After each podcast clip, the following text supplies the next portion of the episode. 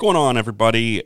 First and foremost, thank you all for sticking with us through this. I mean, it's been like almost 3 months since we did a podcast, and that wasn't expected. It wasn't planned. It was just something that life happened. And if you want to know more about exactly what happened to both Jeremy and I, and it wasn't something that happened to both of us together. It happened to us separately.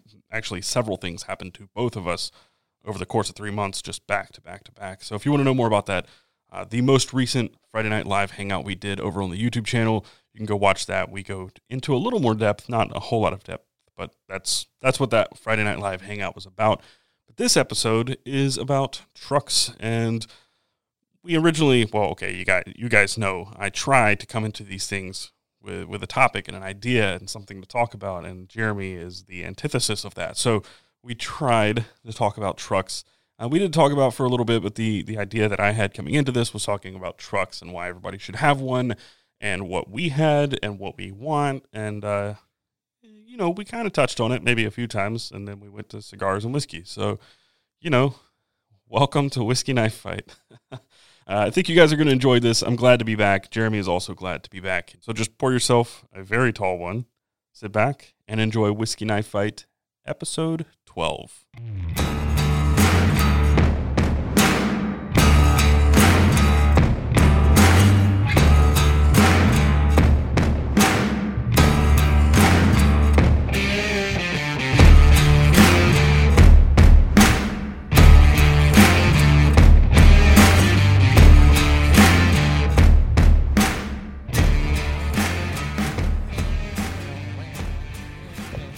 Learn how to play that guitar riff.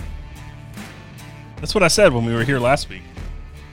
I said that you should learn how to play it, and then you play it for the intro instead of us playing that song. I think that would be good, because I always, you had that that one time. I was like, and you put it at the end of the podcast. Yeah, because we're muted to everybody else while that little intro plays. But I still have your recordings for whatever you're doing in that 1 minute. Usually I'm going.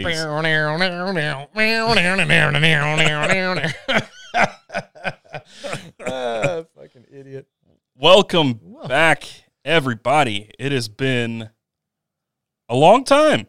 I mean, most of you were here probably Friday night. But I mean, since we did an actual recorded podcast, it's been a good minute. I think it's since December. Yeah, I'm going to say it's probably, because I think the last podcast the last live stream podcast, whatever the fuck you want to call what we do, I think it was a hangout, right?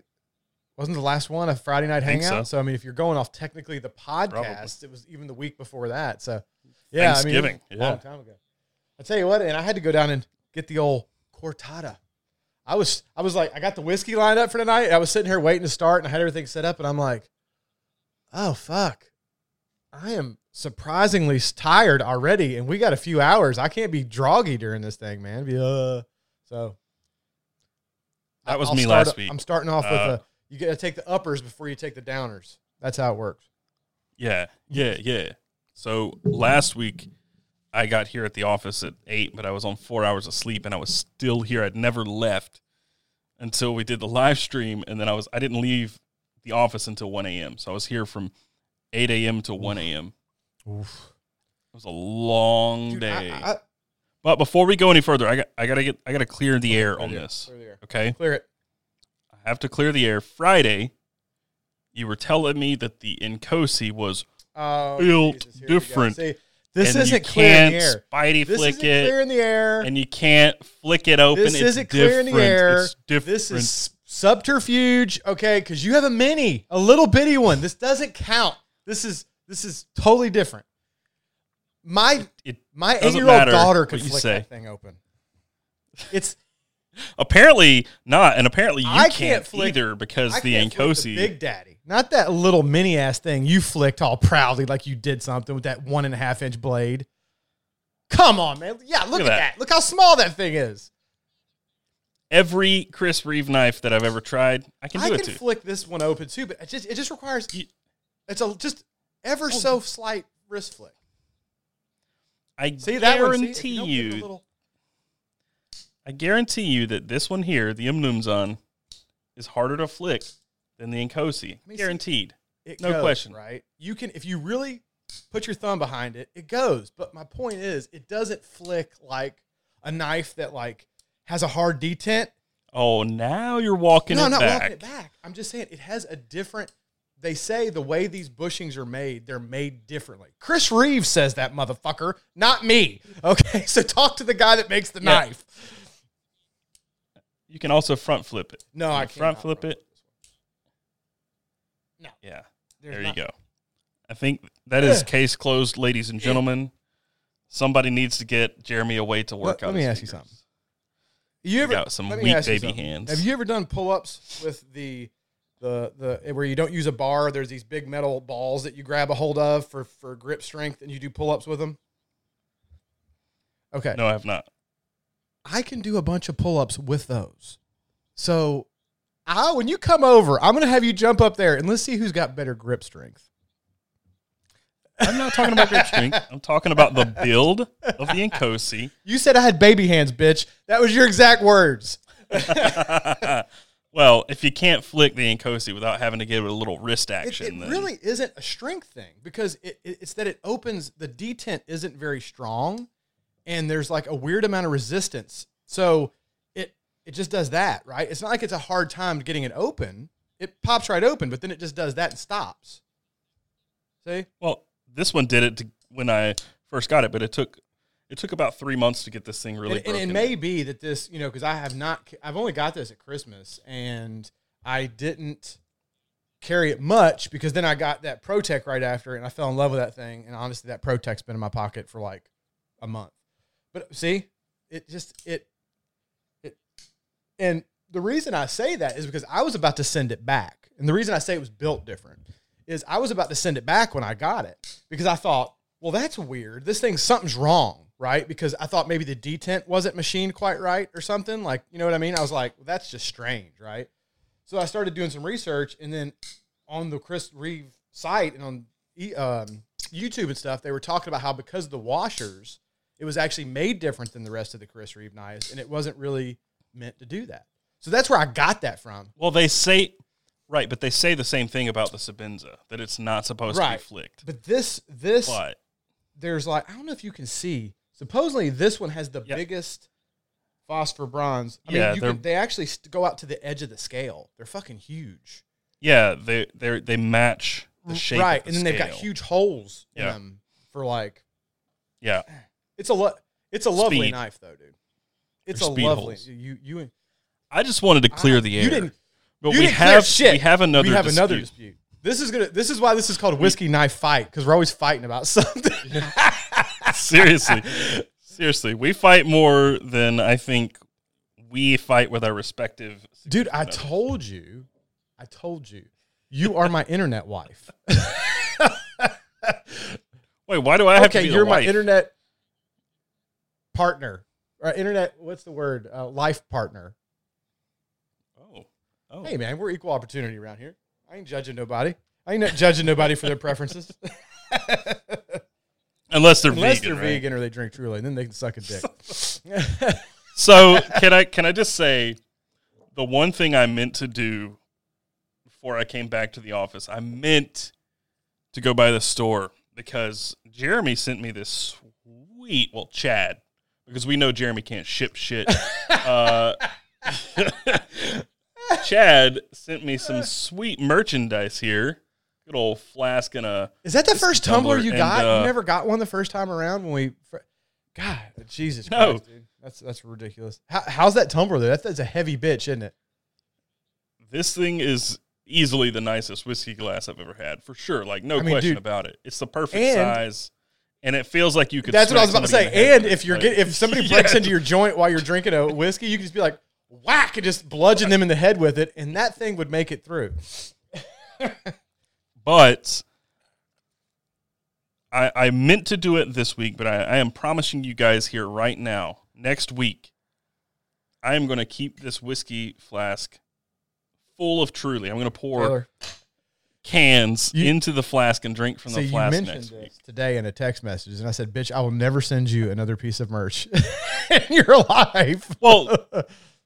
The reason I don't take that for I've got pull with Chad is that You haven't sent me anything. Chad, I've got pull. It. I could be like, Chad, he's gonna fuck up the sales of our merch because he's just sacrilege going on. No, I'm just kidding. If you want to drink, okay. So to be fair, if I'm showing people that they can drink Truly out of this, I am at least quadrupling your sales. I actually joke around. I think we should, on a podcast, get all the flavors of Truly and try, or maybe we should compare White Claw to Truly to, I'm sure fucking other companies have their versions of that shit. You know what? We should blind test the best seltzers. Just as a joke. I guarantee they all taste like shit. I mean, I say they taste like shit. They're not great. They're probably good. They just probably taste like...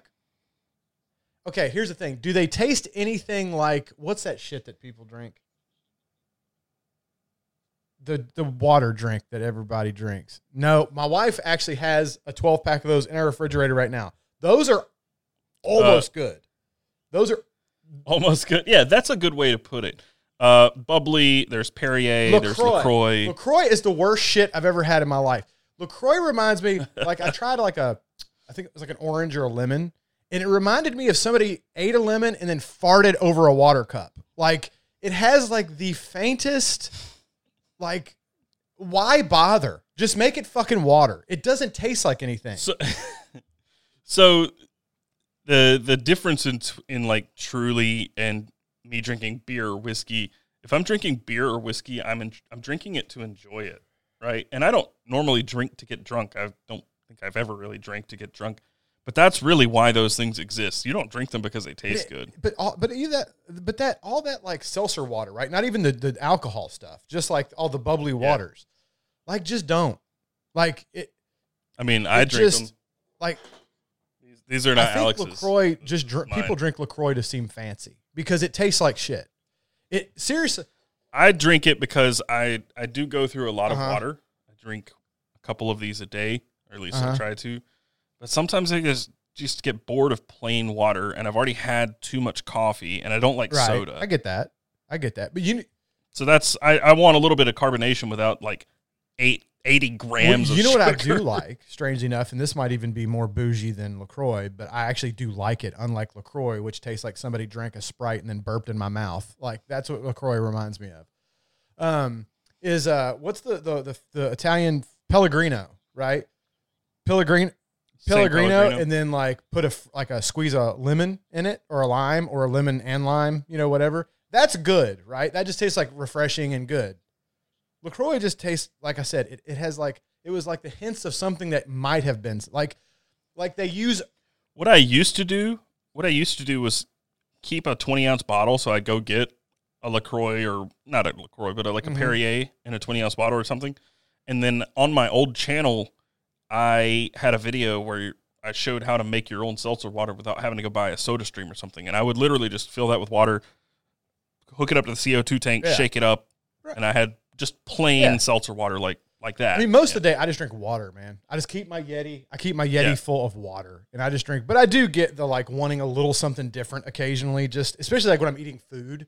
When I'm eating food, I like to have a little something different. But, like, LaCroix, man, I seriously think what they do at LaCroix is they don't actually have any kind of flavorings. They buy, like, old soda cans, like, used to have Sprite in it, and then they just fill it with seltzer water. Because it's like a ghost of something that used to be good. You know what I mean? It's like the most useless shit ever. I think people just drink it to be bougie. Okay, before we go any further, I'm triple shot right now, bitches. So it's gonna be live tonight. Great, yeah. Great. First one back. What's in your pocket? Everybody knows what's in my pocket because it's barely changed. Oh, see. Oh, you're Inkosi. Hey, you fucked up your flip last week too, ho. You did. I remember. The old Zahn is in my pocket, so I have a Chris Reeve Umnumzaan. Chris Reeve up for tonight, those of you, we are, and I can't focus for some reason. And those people listening to the audio podcast, Jeremy has a Chris Reeve Inkosi with some. Those are not micarta inlays. Those they are. They're natural micarta inlays. Yeah. Oh, they're micarta? Okay. Yeah. And on the wrist, What do you got? What do you got going for us? See the micarta now? Yes. On the wrist. I always take it off because I figure it's easier to show it to the camera taking it off. I mean, here I am taking mine off too. Oh. The old Tudor Black Bay. Tudor, and I am wearing for actually not the first time in a while. I've been wearing this a lot lately. The Marathon TSR. Actually, I was wearing this on Friday. I've been wearing it a lot. Actually, now I think about it, I've got a little bit of a bouge carry going today by accident. I've got a Tudor and a Chris Reeve knife. That's a bit bougie for me, but it's okay.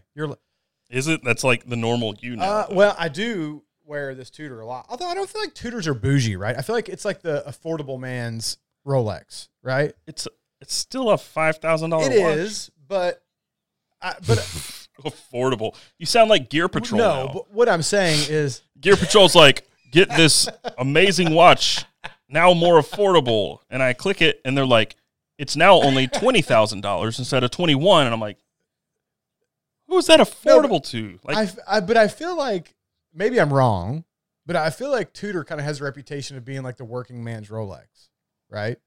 Or no? I don't know. I'm not a Rolex guy. Because they're made by Rolex, all the things, but it's. I mean, obviously, there's not a Rolex at the $5,000 price point, or not even $5,000. You can get into Tudor for about $3,500, right? I think. For a little bit less than what you paid for that watch, I got a new vehicle. Just saying. There's something to be said about that.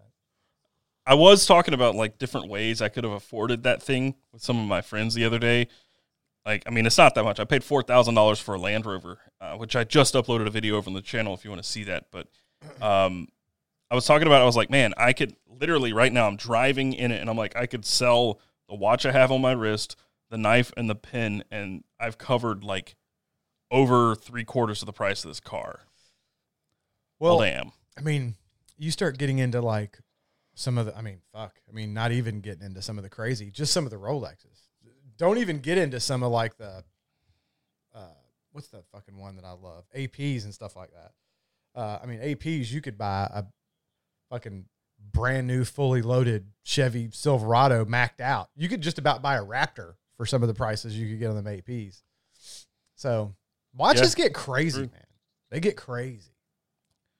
And I'm glad that you mentioned Raptor. I love it. Because today we're talking about trucks. Earlier today, Jeremy and I imagine that me and Taylor had it. I know this sounds crazy because we rarely ever disagree on anything. Jeremy and I always agree on everything. I feel like we agree on the important shit, but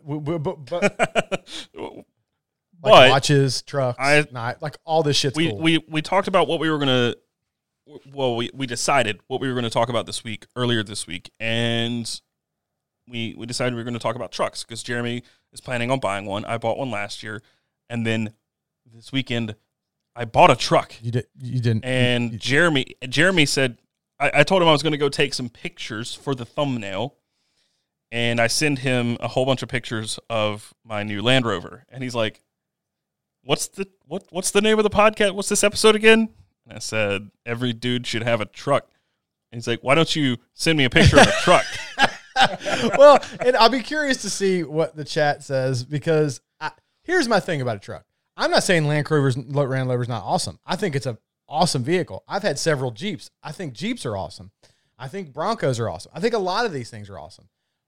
But they're not trucks. They're not a truck. And I said, if it doesn't have a bed, it's not a truck. And then you're like, well, what about a cargo van or a cargo truck? Box truck. And I sent you. Then I sent you the definition of truck, and I rephrased. Okay, it has to have a cargo area, right? Like it has to. It does in the back. I don't mean like a place to put your case of Truly. I mean like a place to haul like legit shit. Like you got to be able to fit a four-wheeler in that motherfucker, right? Like if you can't, you could almost fit a four-wheeler in that. If you just saying. I don't even know if I can fit a four-wheeler in the bed of my AT4. Oh, you can, because I can fit a four-wheeler in my truck, and my truck is smaller than yours. Okay.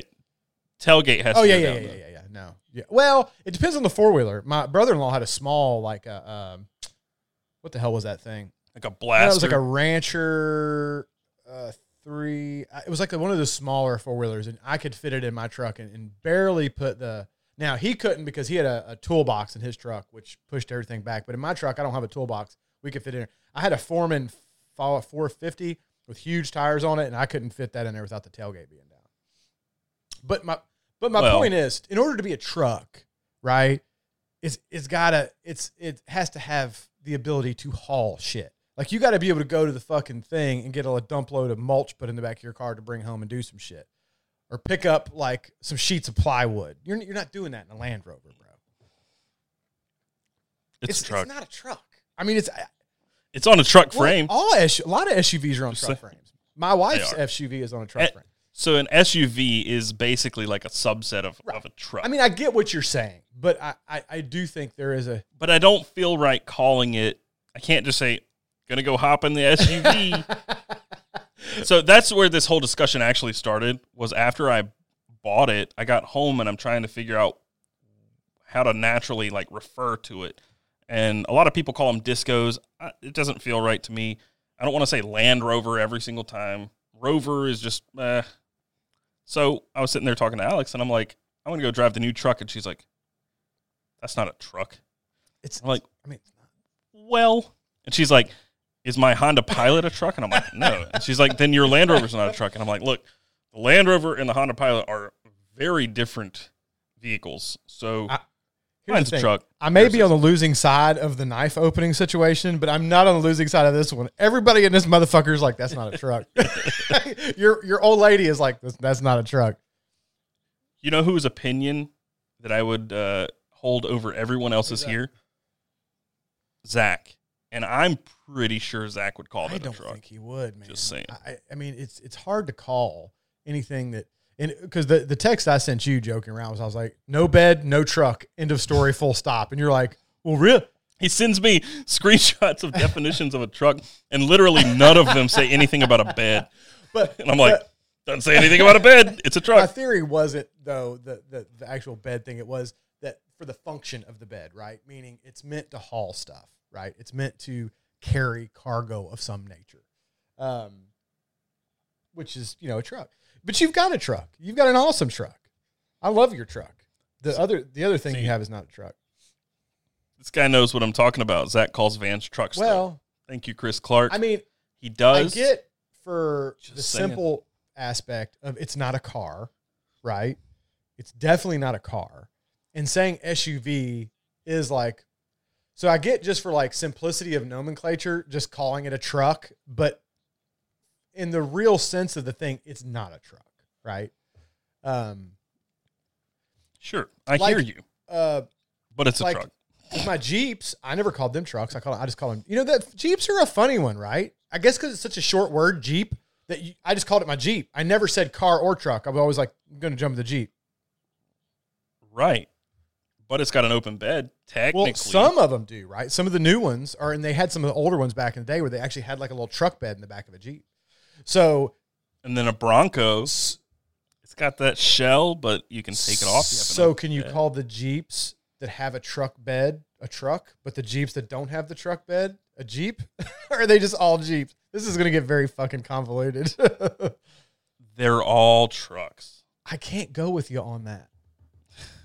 But there's a cutoff. There's a fine cutoff.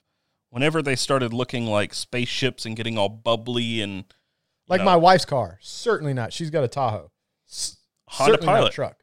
I mean, a Tahoe is on the, if I'm not mistaken, is on the same chassis as my truck. If I'm not mistaken, a Tahoe and a Silverado are on the same chassis, aren't they? Like a Tahoe, a Suburban, and aren't they all on the same chassis? I think so. And then you've got, like, again, going back to the Honda Pilot, since that's what's relevant to me, they have the Honda Ridgeline, but if I'm going to be honest, the Ridgeline is not a truck. Hold on. So hold on. A car that actually has a vehicle that actually has a truck bed that is considered technically a truck, you say is not a truck. But you, I mean, have you seen them? It's a Honda Pilot with a bed on it. It's not a fucking truck. It's like I agree. That's sorry. It's the most gimped truck on the market. Like, I agree. It's not a truck. I agree. It's a weird thing. Although, you know, that new thing Elon Musk is doing is weird as fuck, but I would call that a truck. That thing's badass. Is it really a truck? Yeah, dude, though? it's got a bed, and it's even, if I'm not mistaken, I thought I saw a video where it's got ramps that like automatically come out so you can load four-wheelers and shit in the back of it. Like, that's some pimp-ass shit is what that is. So, I mean, for if you go back to the definition of its primary intent is to haul things, right? Or, you know, I mean, that shit can haul stuff. I think I saw them put full-size four-wheelers in there. That's true. I mean, it's true. I don't know.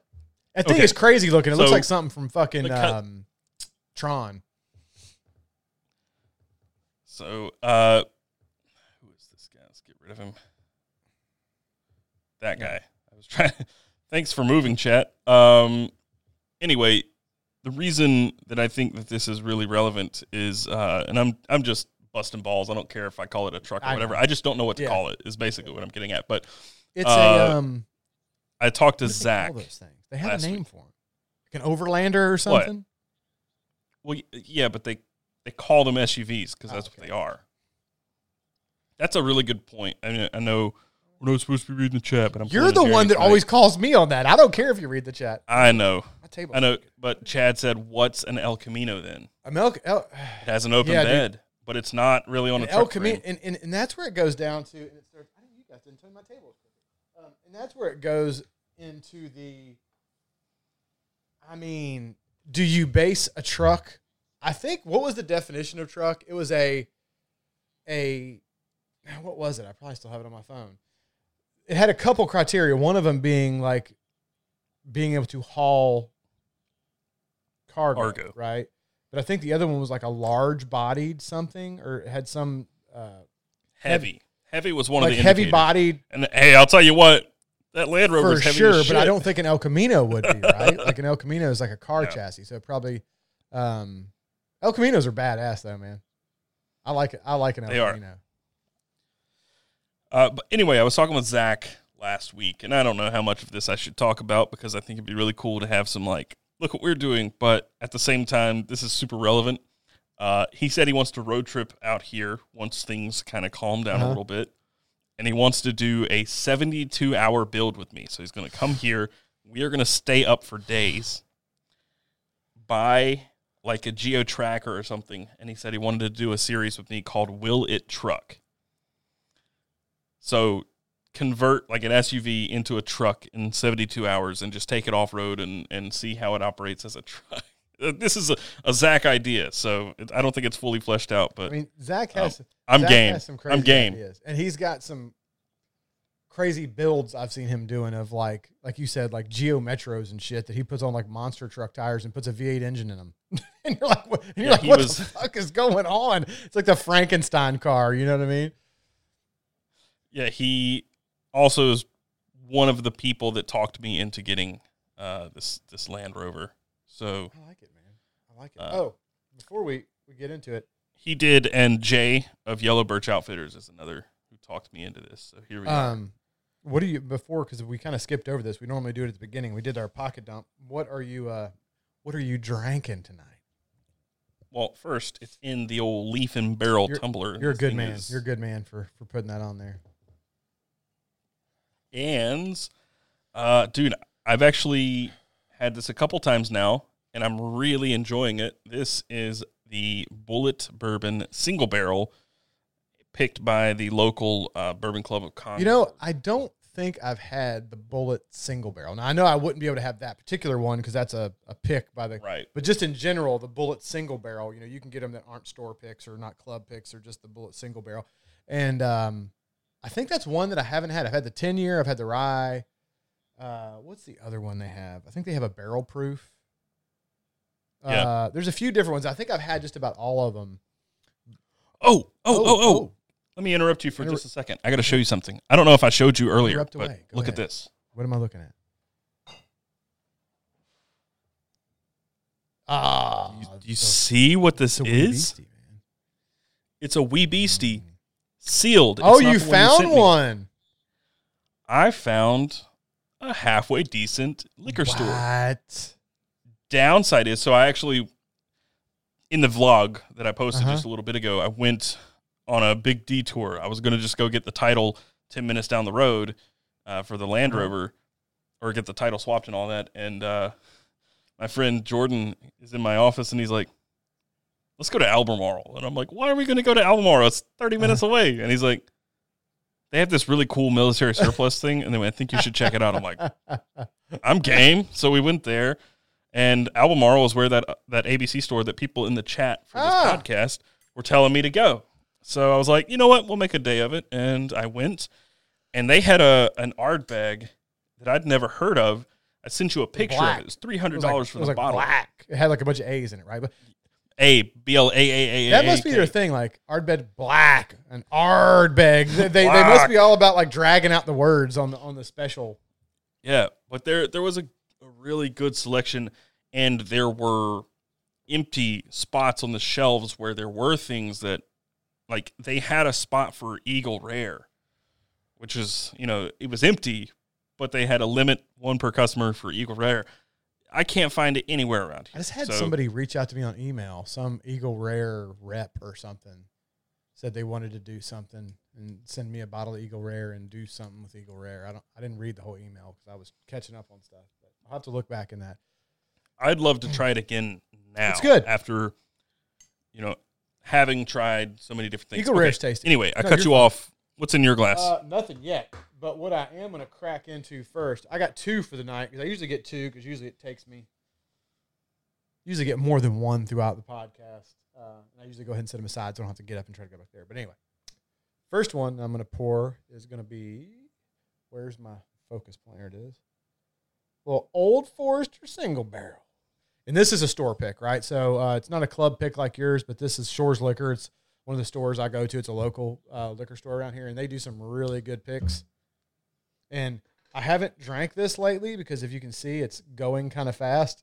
It is one of my favorite bottles I have. So I haven't drank it in weeks and weeks because I'm trying to reserve it because they're all gone. I went try to get more the other day. He's like, no, dude, they bought a whole barrel and it's all gone. I was bummed out. Old Force. I also found another bottle of 1920. 1920 is the nectar, man. That stuff is... I don't know of too many whiskey people that will disagree that that's not one of the better bottles of bourbon on the shelf that you can regularly get, right? There's yep. This is what's going in the glass next. By the by. See, that shit is just so goddamn. It gives me like there's blood flow going to the region, if you know what I'm saying. Like the prostate region. Oh god. It's so good. Oh, and I thought I saw, and I know we don't read chat, but I thought I saw somebody saying in chat they got their lighter and it sucks. And I was like, what? It's a Zippo, man. How can it suck? I don't know what he was talking. I can't find the comment now, but I thought I saw somebody say that the Zippo sucks. I'm like, dude, it's a fucking Zippo. How can you be mad at a Zippo? Zippos are awesome. Love Zippos, man. Like I've used this particular one for months now. Oh, Chad's got 1920 in the glass, baby. I got to pull up the YouTube chat because I've got the StreamYard chat up, and it fucks everything up. Hold on. Whiskey. Stop. Why are you doing that? Hey. Jesus. What was that Jeremy? Was fucking YouTube. I pulled up the things. I want to pull up the YouTube chat instead of looking at the chat. And you're not supposed to be reading the chat, Jeremy. I mean, I glance. You know what I'm saying? I glance. Look at this. Live on air unboxing. Hold on. I actually haven't opened this yet. Jesus. Just trying to get this. There we go. Jesus. I'm just trying to get. What a boomer. I'm trying to get the fucking chat open on YouTube because I usually do a pop-out chat for YouTube because I feel like that chat is doing different things than the StreamYard chat does. Which one do you look at? I know you're not looking all the time, but I mean, when you look at the chat, are you looking at a chat in YouTube or are you looking at StreamYard? I'm not because we're doing a book. You still have to glance. Wow. I was about to tell you that this thing sucks, Jeremy. It's great. This little leaf and barrel lighter sucks. Look at this. It won't even open. And then I realized there's a sticker on the back. I was like, what the hell is wrong with this thing? Bullshit. It won't. Oh, there's a sticker on the back. Well, yep, that's a zip code. Man. That's, I don't know what he was saying. I don't know who that. I don't see it now, but he. I thought I went and got my other brass Zippo because this one is the armored Zippo and my brass one. I thought he was gonna say, "Oh, I got my Zippo today. It was awesome," and then I thought he said it sucked, and I'm like, "What? Like, how are you saying that about a fucking Zippo, man? Zippos are key, bro." It was a loud ass train. There we go. This is not your insert, but. Very nice. This one comes with both, right? So it comes with, and this is also the armor. Yeah, that's what I was just saying. Yeah. So it's a little bit thicker, right? So it's supposed to hold up a little better. It's supposed to last a little longer. But it comes with two inserts, right? So it comes with the jet for people that are whiskey snobs and don't want to light their Zippo, and it comes with your standard old Zippo insert that have been around since the beginning of time. So he meant to say that it was sick, not that it sucks. Oh, I was like, I was like, oh Jesus! I'm like, how does it suck, man? It's a fucking. We even got the nicer Zippos, right? We got the armor plate ones. I'm dropping it on my. Once these sell out, which I don't know how many we've got left, but once these sell out, we're going to do a version 2, just like the man cards. Yeah, that's what my other Zippo looks like. Good old, had it for like years. They start looking so good after you've had them for a while. They get that. I forced patinaed this one at Rick's with some liver of sulfur. They get that. You have the button, man. I know I have the button. I'm trying to imply that you have buttons too, and you don't use them. Patina.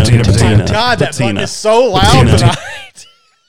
Oh, I can't even hear it. Wow, dude. Patina. That's so loud. That's hilarious. But yeah, this is the difference in a brand new and a patinaed Zippo. And I think this time I did the polished.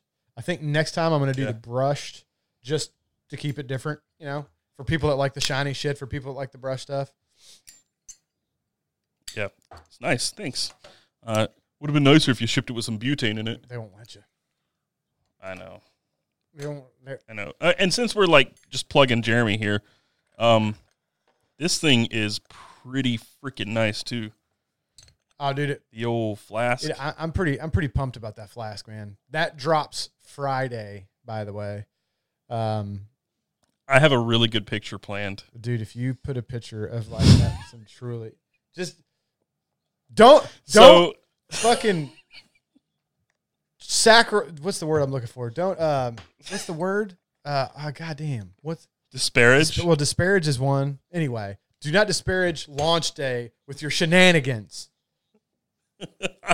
I have to now. So what Alex told me I should do is those pictures Peter does of like pouring something like a long pour.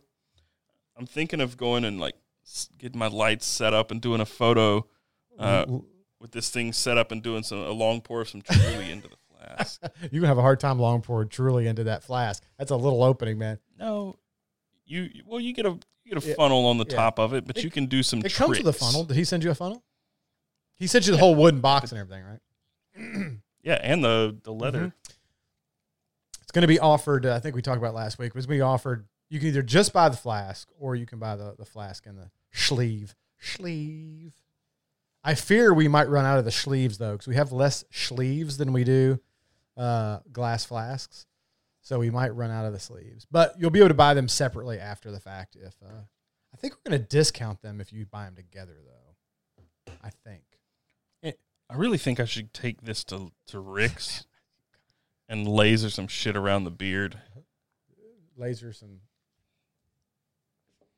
don't know. I don't think that's lasered on there. I think that's like. Oh, it's okay. It doesn't have to be matching. I just need it for a picture. Yeah, see? They said, don't taint the flask drop, man. You can't taint the flask drop. The sleeve. Sleeves, yes. Sleeves.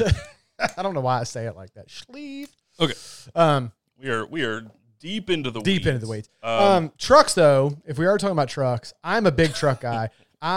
What a transition. I was trying to go just back on course, man. Squirrel. My plan is to get, I think, you say I should get a GMC, but I've always gotten Chevy. No, I give everybody shit. Like my friend, actually the guy who I went to Albemarle with, he's been just, every time I have to pull up to the coffee shop, he's just like, I hate you. Because he wants one, but he's not going to buy an AT4. So I'm just giving you shit like that. Kind of like Peter is like, buy a Raptor. Buy a Raptor. I would honestly love a Raptor, especially the new one that's coming out that has, like, I think the new one actually has a V8, right? Because the current one's a V6 that's turbocharged, right? Dual turbo. Right. I think they're coming out with a V8 that's either turbo or supercharged or something. And I think it's got like 800 fucking horsepower or something, something crazy, man. And I'm like, oh my God, it's so aggressive. It's like the TRX, like the Ram TRX is just, it's fucking stupid, like in the best way possible. Yeah. I don't like the way that Rams look, especially like the grill area, but the TRX, I would own it. I would own it if I had $90,000 to put into a truck, sure. But I don't. That's why I went GMC. I love the way the outside of that truck looks. Like most trucks on the market right now, I'm not a huge fan of. Here's the thing. And people will argue that this or that, or they had an experience. They bought a Ford and it fell apart, or they bought a Chevy and it was a piece of shit, or blah, blah, blah, blah, blah.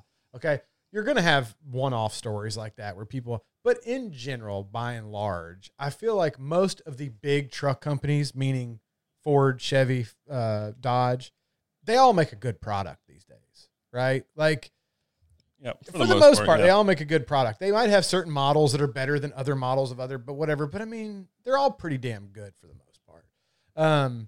I think it's really just up to personal preference. What features you want? What like you said, what grill you like better? Like I like the grill of this one better than that one or whatever. But I've had like my truck I've had for. It's a 2010. So, I mean, I've had it for 11 years, got 120 some odd thousand miles on it. That's pretty low miles for a car. Well, for the last couple of years, I haven't drove much working from home, YouTube and all, but I used to put a lot of miles on my car. But the only problem I had with it is the clear coat's flaking off and that's not the truck's fault. That's because the Florida sun, if you don't have a car in a garage and it sits out in that Florida sun and bakes and bakes and bakes, the odds are after 10 or 15 years, your clear coat's going to be fucked. Well, it also probably has something to do with you being at the coast. Well, true. Yeah. Like sand. Right. So, I mean, that's not the truck's fault. But other than that, man, I've never had one problem out of that truck in 130,000 miles. Not one. Not a one. Now, it is at 130,000 miles starting to have some like cosmetic shit. Like I said, that I did have, I do have one window. It's an electric window and you can't, something's wrong with the panel. It works on the one side, but on my side, it doesn't want to roll up. But, I mean, that's it. In 130,000 miles in 12 years, I had one electrical issue and a clear coat. That's it. End of story. So, I mean, I can't complain, man. See, and I got a Tacoma because they're the beacon of reliability. Yeah. You know, like that's what they're known for. And I'm sorry I left Toyota out of that list, actually. That's really rude. Toyota is definitely in the list of, like, you know, iconic trucks. Well, the problem I have with the Toyota is I bought it because it's – when I got my Tacoma, that was the only truck you could get with a manual gearbox. And I wanted all four-wheel drive with a manual gearbox. So I got a Tacoma. It's all you could get. So I got it. And they had just swapped the clutch on it when I bought it. 6,000 miles later, clutch goes out. I'm just like, are you kidding me? Swap the clutch. Within... I want to say 2,000 miles throwout bearing goes out, and they had just swapped the throwout bearing, and I'm like, how many? Like when you do the clutch, you just do it all because the cost is your labor. I mean, the whole clutch kit's like $130. The labor's like how many miles did you say was on this car? You probably said, and I missed it. Oh, when I bought it, it had like 50,000, and it was already having these problems.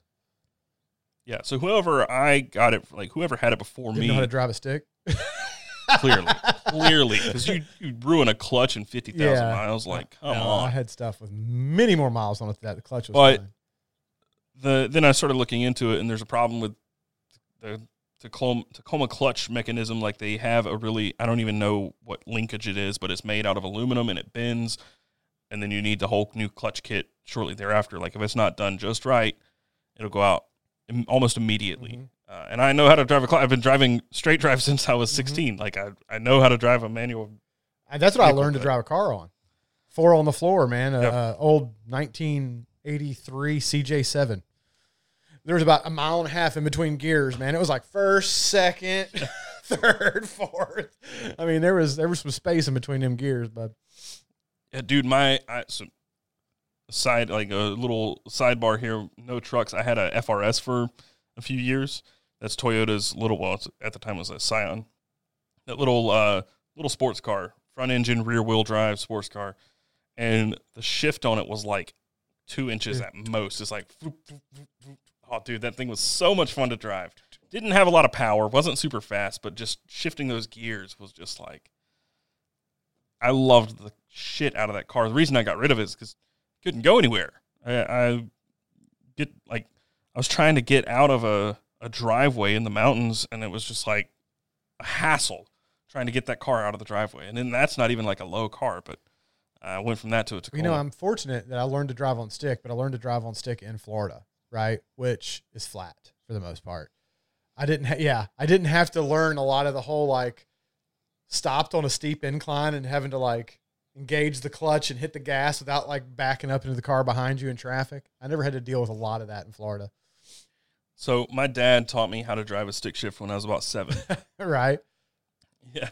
And the way he did it, like, we had a few cars around and we had a big farm, and I would just, you know, drive out there a little bit. But he took me, so we lived in the foothills of North Carolina, so there's mountains everywhere and big steep hills everywhere. Uh-huh. So he took me, I don't even know where we were, couldn't tell you.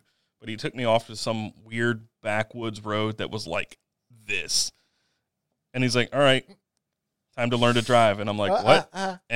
And I mean, dude, you take your foot off the brake and that thing goes. Dude, it's sketchy if you've never done that. That was the sketchiest part about driving a stick. And I did have, even though we don't have hills, I had a couple times where there was like, I was on a ramp or something that was, you know, had an incline. And man, you put that clutch in, the car starts going that way. You know, as soon as you take your foot off the brake, it's going the opposite direction. So I think I might even have a little bit of a problem with that now, because I haven't driven a stick in probably 10 years maybe. It comes back. I'm sure it would. And, you know, I had like dirt bikes and four-wheelers and all kinds, even though four-wheelers generally don't have clutches. They just have you let off the gas and, you know, thumb shift. They have some of them have a grip. No, clutch. Some of them do.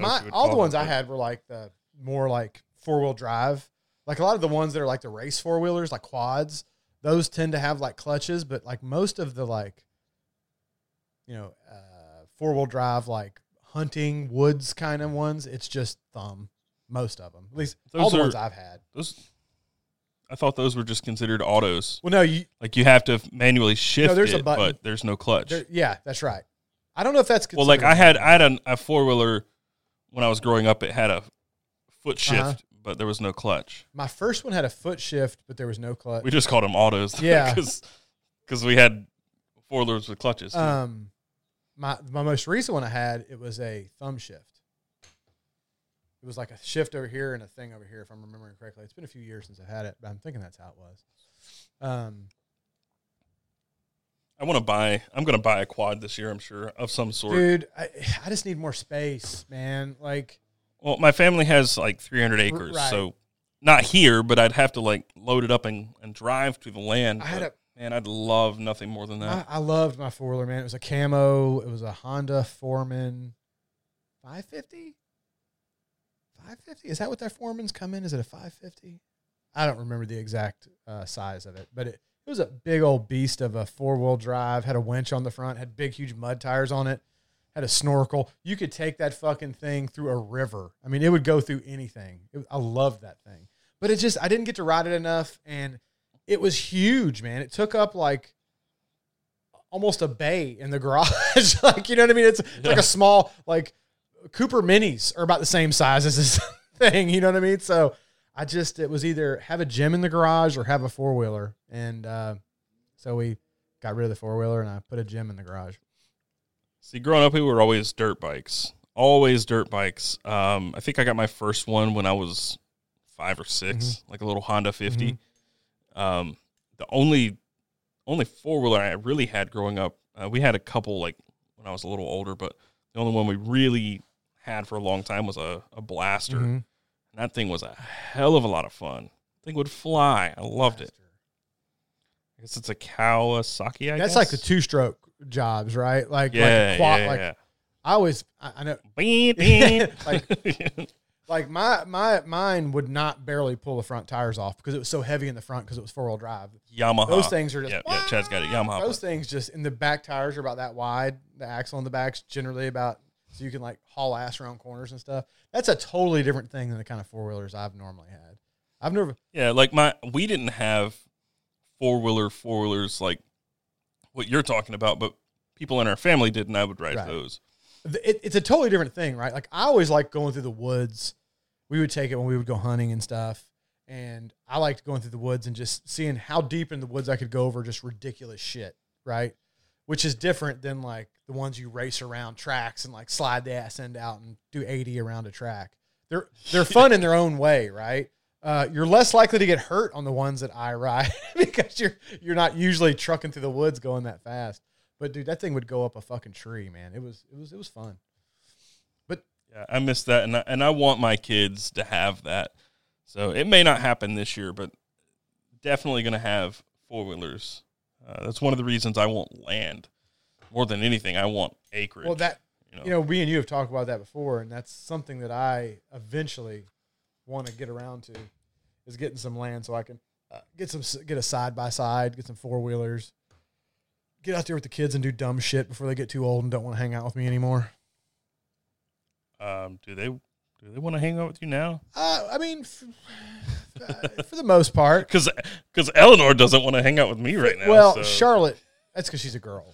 The boy will. She's two. Well, the boys will. Charlotte's always favored her mom. I mean, she loves her dad, but we always thought it was going to be like, mama's boy, daddy's girl. With our kids, it's the very opposite. Like, don't get me wrong. They love us both, but like Charlotte leans toward Allison cause they like do their hair and all the shit. And then Jarrett leans toward me and he wants to like play video games and talk about Marvel movies and go ride the one wheels and fish and, do all that kind of shit. Been taking him fishing lately. And you know what you need to do that shit? That? You need a goddamn truck. You need a truck for all that shit. I guarantee you. That's why I said I need a new truck. And I'm going to give my truck to my oldest son who's about to turn 16, and then I'm going to buy myself a new truck. That's what I'm going to ask. I know you said leaning Chevy, but what are you going to get? I'm leaning. Are you sure you're going to go Chevy? I'm leaning Chevy, but I'm going to go look, and I'm just from what I've looked at online, bang for the buck, I can get a lot of what I want in a Chevy, right? You can get it.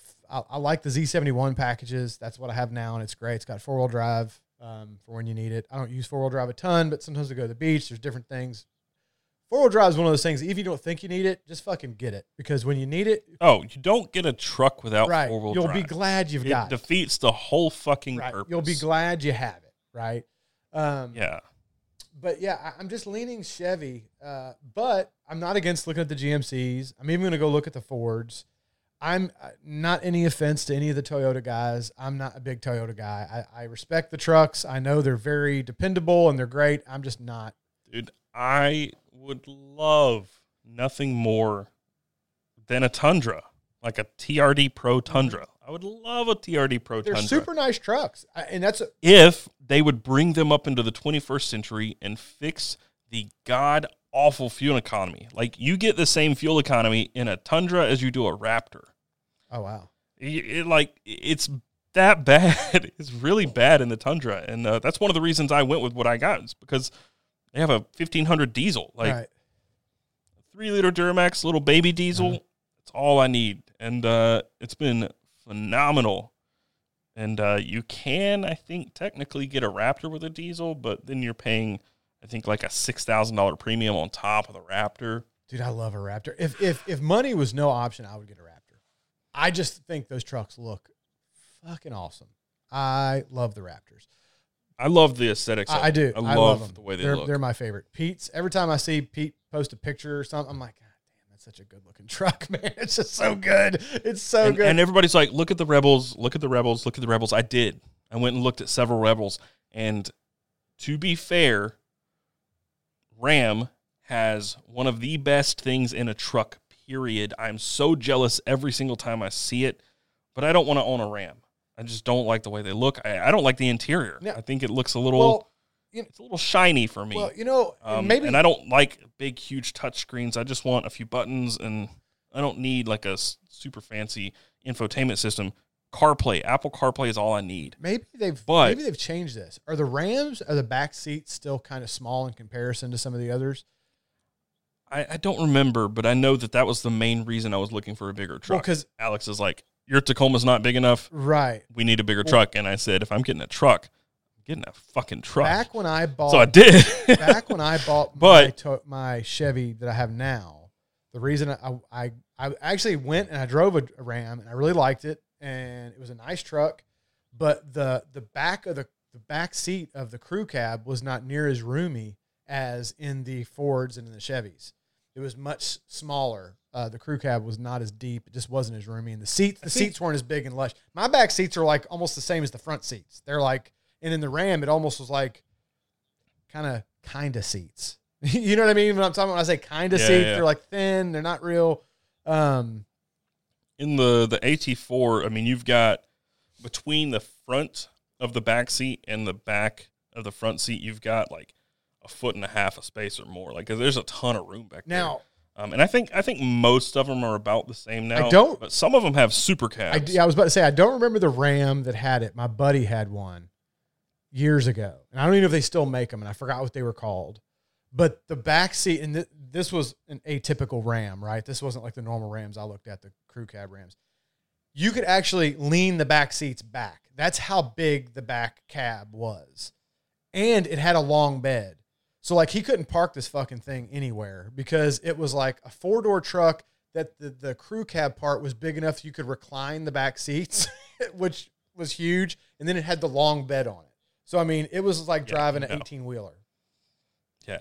Hell, no. Somebody in my Discord server was talking about that. We were talking about trucks one day, and they were talking about wanting the long bed with like a super cab or mega cab or whatever they call it. Dude, the fucking truck's like 28 feet long. He ended up getting rid of it because he couldn't park it in parking lots. Like, he would have to. Dude, I can't park my truck in places, and it's just a 1500. He would have to park it in. Yeah, a bunch of people were saying mega cab. That's what it was called, I think. It was fucking. I mean, it was a cool ass truck, and it looked dope because he had it up on big tires, so it looked like some kind of fucking. Jeremy, I know what you need. I know exactly what you need. What I would like is a Ford F. What is it, like a 550? What's that thing that almost looks like a dump truck on the front? The Ford that's like a dump truck on the front, and it has like a truck bed, but it's got like the stacks. What the hell is that thing? No, Jeremy, I got you. You're talking about an F550, I think. I think it might be a 550. 650? It might be the F50. Somebody said 650. I've got something new. Dude, that thing is so fucking diesel looking, bro. It is dope. It looks like a 18-wheeler on the front with stacks, but then it's got a truck bed. And it sits up stock out of the factory like you could run over another car. It's huge. Here, I got you. I got you, Jeremy. Share screen, Chrome tab. This right here. That's what I'm talking about, dude. Dude, a 6-door truck. Dude, I don't know about that amount of doors, but that's what I'm talking about. Like the XF6. Dude, I saw one of these rolling around in downtown Raleigh one day, and I'm in an AT4, which isn't a huge truck, but I've got a 2-inch lift. Right. And I'm looking out of my driver's window, and I'm looking at the bottom of the door on this truck. That's what I'm saying now. Like, now that's ridiculous because it's got 6 doors. But okay, but imagine taking one of those pairs of doors off. So you've just got a normal crew cab with the stack on it and stuff, dude. How pimp is that truck? Come on, dude. That thing is awesome. It's a little ridiculous. It's ridiculous, but it's like the fucking apocalypse mobile, right? That's like just running over zombies, acting crazy. I mean, have you seen Post Malone's Raptor? Yes, it's definitely overcompensation. Somebody said it, but sometimes that's okay. Have you seen Post Malone's Raptor? Dude, Post Malone is one of the coolest motherfuckers ever. Okay, because he's like all into the hip hop, R&B, rap, and all that, but he's also like redneck as fuck. He carries a firearm. He is big into like guns. He moved out to like Texas to get away from all the BS. He plays the guitar. Utah. He plays the guitar. What is that, dude? That is a Velociraptor 6x6 by Hennessy. That's Post Malone's? that one specifically is not Post Malone's, but that's what. But he has one of the. I think they're 350,000. Oh, dude. Yeah, so the old Velociraptor was just a kit that you could get on your Raptor. I think it was like $16,000, and you could take your already kind of ridiculous truck and make it way more ridiculous. The new Velociraptor is a total custom build. So they Hennessy buys the Raptor, or maybe you have to buy it, but regardless. Hennessy, like the liquor company? No. This is a motorsports. Oh, okay, I was like, why the hell would Hennessy want to fucking do custom trucks? That doesn't make any sense. So everything from the cab back is a total custom fab. See, like I think they use the tailgate, but I mean it is a totally custom truck. So $350,000 worth. A lot of people are saying, "Oh, so dumb" and whatever. But and I get it. I get why people would say it's dumb. But I don't know, man. There's just something kind of cool about it, right? It's sometimes. I mean, it's not practical. There's no practicality to it at all. But I mean, when you're Post Malone and you put in all gold grill, you know what I mean? Are you really worried about being practical? I mean, that dude's got a Richard. Some people say Richard. Richard Mille. Some people say Richard. Some people say Richard. Some people say Richard, depending on Richard Mille, yeah. Richard Mille, I mean, whatever. He's got a $1 million watch, so I mean, he's all about the ridiculous shit. You know what I'm saying? But going back to what started this whole thing, the Ram trucks. Like, I'm not a huge fan of the massive screen. I just need some Apple CarPlay. I don't need a 12-inch screen to do whatever with. Like, I don't want functions of my Air on. Like, not having physical buttons and stuff. I don't know if that's how it is. I don't know. I didn't spend too much time in the Ram because it wasn't for me. But I would make do for that for a TRX. But what really, really, really makes me jealous about the Rams is the Ram boxes. I don't know about those. They're storage containers in the bed rails. Oh, yeah. And typically, that's just lost space. Yep. It's just brilliant engineering. Yep. It's a simple concept. And every single truck ever should have it. You should have locking storage in the bed of the truck.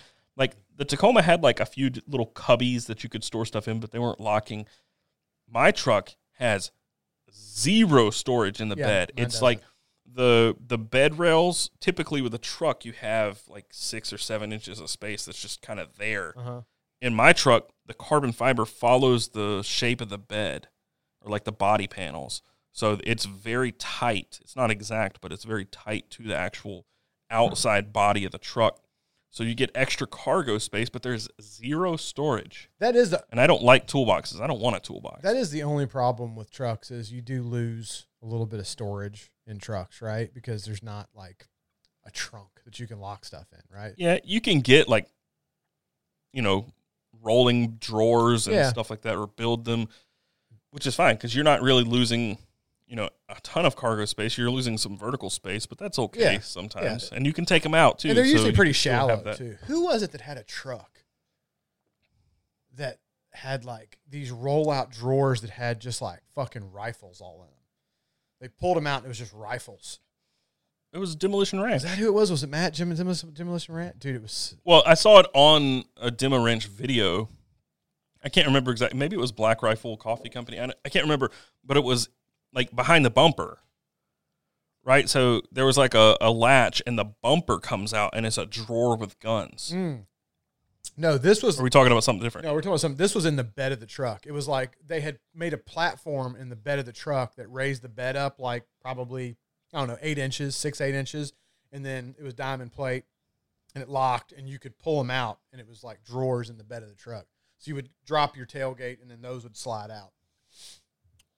Let me see if I can find the ones I'm talking about because they're definitely different. I think it was Demo Ranch, though. I think you're right. Oh, by the way, I don't know if we said this while you're looking for that. Cigar I'm smoking tonight is the J.C. Newman, the new Perla Del Mar. I was not a huge fan of the old Perla Del Mar that they had. It was kind of this is a box press, but it was like a very square box press. It was okay. I mean, I didn't dislike the cigar, but I wasn't a huge, huge fan of it. But they recently, like, redid this particular cigar. I think they reblended it. They did a bunch of different stuff, and this one is really, really good. I like it a lot. Oh, yeah, no, that's not what I'm talking about. That's dope as shit, though. But that's like the That's the actual. That's like a true custom. Yeah, build. That's like the bumper slides out. No, that's not what I was talking about, but that's cool as shit. Can I just say, speaking about like on the topic of cigars, really quickly, the LCA dropped this month. Like, what was it? Was it the Bueno? Cinnabon was last month. Yeah, Buena Ventura, I think. Or something. I gotta get with Brian, dude. Man. We haven't been able to line up for me to get the LCAs for the last couple of months to do a video because I've been busy and he's been busy and we just haven't synced up. This month's drop, I didn't care for the Cinnabon too much. I had two of them and they were okay, mm-hmm. But this one, I think it was Buena Ventura. I think that's what it was, dude. So good. I only got two of them, but they are so good. Brian, please send me some. Dude, I will say, dude, Brian has a hell of a palate. Like, he can pick them, bro. You might, not every single cigar that he puts out might not be your favorite, but you'll rarely ever run into a cigar that you don't like with him. I mean, occasionally, you know, everybody's palate's different, but he's got a pretty high hit rate for me, man. Most of the shit that he pumps out, he picks out, I really, really like. I've had... So far now, I think like 7 or 8 cigars from Privada, uh-huh. including like the farm rolled stuff. Uh-huh. Maybe a few more than that. And there's only been one that I wasn't a massive fan of, and that was the Sigma. He's got a hell of a palate, man. He knows how to pick them. He really does. Even Dan said that. Dan from... Oh, get the fuck out of here, AB. Oh, AB's in the house. Out of here. Look, wait. Put user in timeout. I didn't even see. I didn't know Alec was in here tonight. I haven't been really keeping an eye on the chat as much. I just saw it pop up. Alec, stick around. That's just a little bit of retribution. I will not mute you again. For those of you who don't know, I was watching a live stream that Jeremy did with the Bourbon Junkies, and they made Alec a mod, and he just kept banning me and timing me out and stuff, and I kept popping up with my other accounts. Alec sent me some I don't know if I'm allowed to say if he that was sent, a good one. Justice for Alec. I don't know if I'm legally allowed to say what he sends. I don't know if there's some kind of legal. Anyway, we'll just say I got some of the Puritos, I think is how you say it. And we're going to do some cool stuff with those. I think I'm going to send you some, and we're going to do a podcast with it. I'm going to do a video, and I think we're going to do a podcast if you're game. The Puritos, I know I fuck up Spanish pronunciations, but basically it's... Just Spanish? Yeah. Well, that's what I'm saying. I fuck up English, so you know another language. I'm on the struggle bus, okay? But I think we talked about this before, but... Like, you know, a cigar will have multiple blends of tobacco, right? There'll be 6, 7 different leaves in there sometimes, I suppose. I don't know how many are in a general, but anyway, there's more than one. And the way the blenders get an idea of what tobaccos taste like, what is they have these little, the people that grow the tobacco, they roll these little bitty cigars that are complete. The wrapper, the binder, everything in it, the whole cigar is made of one tobacco leaf, one type of tobacco, whether it's anyway. And then they taste those, and so they know what that individual leaf tastes like, and it helps them blend the cigars. So I think I'm going to send you some. He sent me a whole bunch. I'll show you what they look like. So when can I expect these? Not too far. Like, but I've got a bunch of these. But see, they're like little bitty, and like this is Esteli Seca, right? So this is Esteli tobacco and Seca, which is a certain part of the plant. Or Seca? I don't know how to pronounce that. I think it's Seco. So can I expect this before or after my son's 16th birthday? Go fuck yourself, Taylor. Alec, I'm not going to mute you anymore. It was just a one-time deal. Look, unless you get out of hand. Look in the fucking chat. 2022, 2023. Everybody's assholes. But everybody's honest is what it is. But anyway, the point was I'm going to do a video breaking down the different tobaccos and what you get in the, because you know sometimes it's hard in a blend when you've got 3 or 4 or 5 different tobaccos. It's hard to go, okay, this particular flavor that I'm getting is this type of tobacco. This particular flavor is this type of tobacco, and kind of getting your head around what tobaccos taste like what, right? So this would be a cool way to like get a cigar that has these tobaccos in it have the cigar and then have the individual puritos and then taste them so you can kind of get a deal for, oh, this is what this tobacco is adding to the cigar, and this is what this tobacco, and kind of help you develop your cigar palate and knowledge. It'll be, all tobacco tastes the same. It certainly does not. I'm trying to tilt Alec. Yeah. Is Alec back in here yet? Yeah, he switched again. Oh, he said this is going to be fun. I love Alec. He's a good guy, man. He's a good guy. But, yeah, I was going to do a video like that on the channel, and then, you know, we were talking maybe do something like that on the podcast, maybe even have Alec on that podcast, because we were talking about getting some guests on here pretty soon, having him on there and going over the individual blends and what they have in them and all that stuff. I think it'd be fun. Be a fun, informational podcast for the people. For the inundated or uninitiated. Or as Rex says from the Whiskey Tribe, the people. You ever watch the Whiskey Tribe? Oh God, man, you got to watch that channel. They're really good. I have gone through, and I know we've talked about this a little bit, even back since the last time we podcasted. I've been struggling to enjoy things, and I know that sounds very bleak, but what I mean by that is like shows and visual, like YouTube stuff. Like lately, I've enjoyed researching, reading. While sitting on like my back porch and you can hear the train. Welcome to the new location, guys. Can you hear it? Hey, no location is perfect. Okay, let's just be. There's always, but this location is about as perfect as it's going to get, though, man. Oh, dude, I love this spot. It looks. So you guys are just going to have to deal with the trains because they're about 80 feet that way, maybe a little more than that. But they're loud. It looks nice. You got a little fire on your monitor going in the background there. The old Apple TV. The internet is way better. I'm not saying we'll never have internet issues because, you know, internet happens, but in general, it's way better. No taint fan. You're not, as soon as you can get some ventilation in there, you can start having some cigars so we can, you know, do something. I'm excited about the new spot. You know, I've found that when I get to where I'm not enjoying anything, man, that's when I get a new hobby. That's when it's time to refresh something, right? Which is part of your getting into the Land Rover stuff, right? So I've been struggling to watch things on YouTube and Netflix or anything. Like I started Ozark and I was enjoying the shit out of it, and then like halfway through, I'm like, I can't even turn this on and pay attention. Like, I don't know what it is. My headspace is all fucked. I was feeling really out of my element because I'm used to working around the clock. Like that's just my normal state. I work all the time. If I'm not working, I'm thinking about work. And I was mostly out of work for 3 months. Uh-huh. I mean, I worked, I think, a collective maybe 2 weeks since Thanksgiving until last week. So you do the math on that. That's not very much. There was a lot of shit going on, though, bro.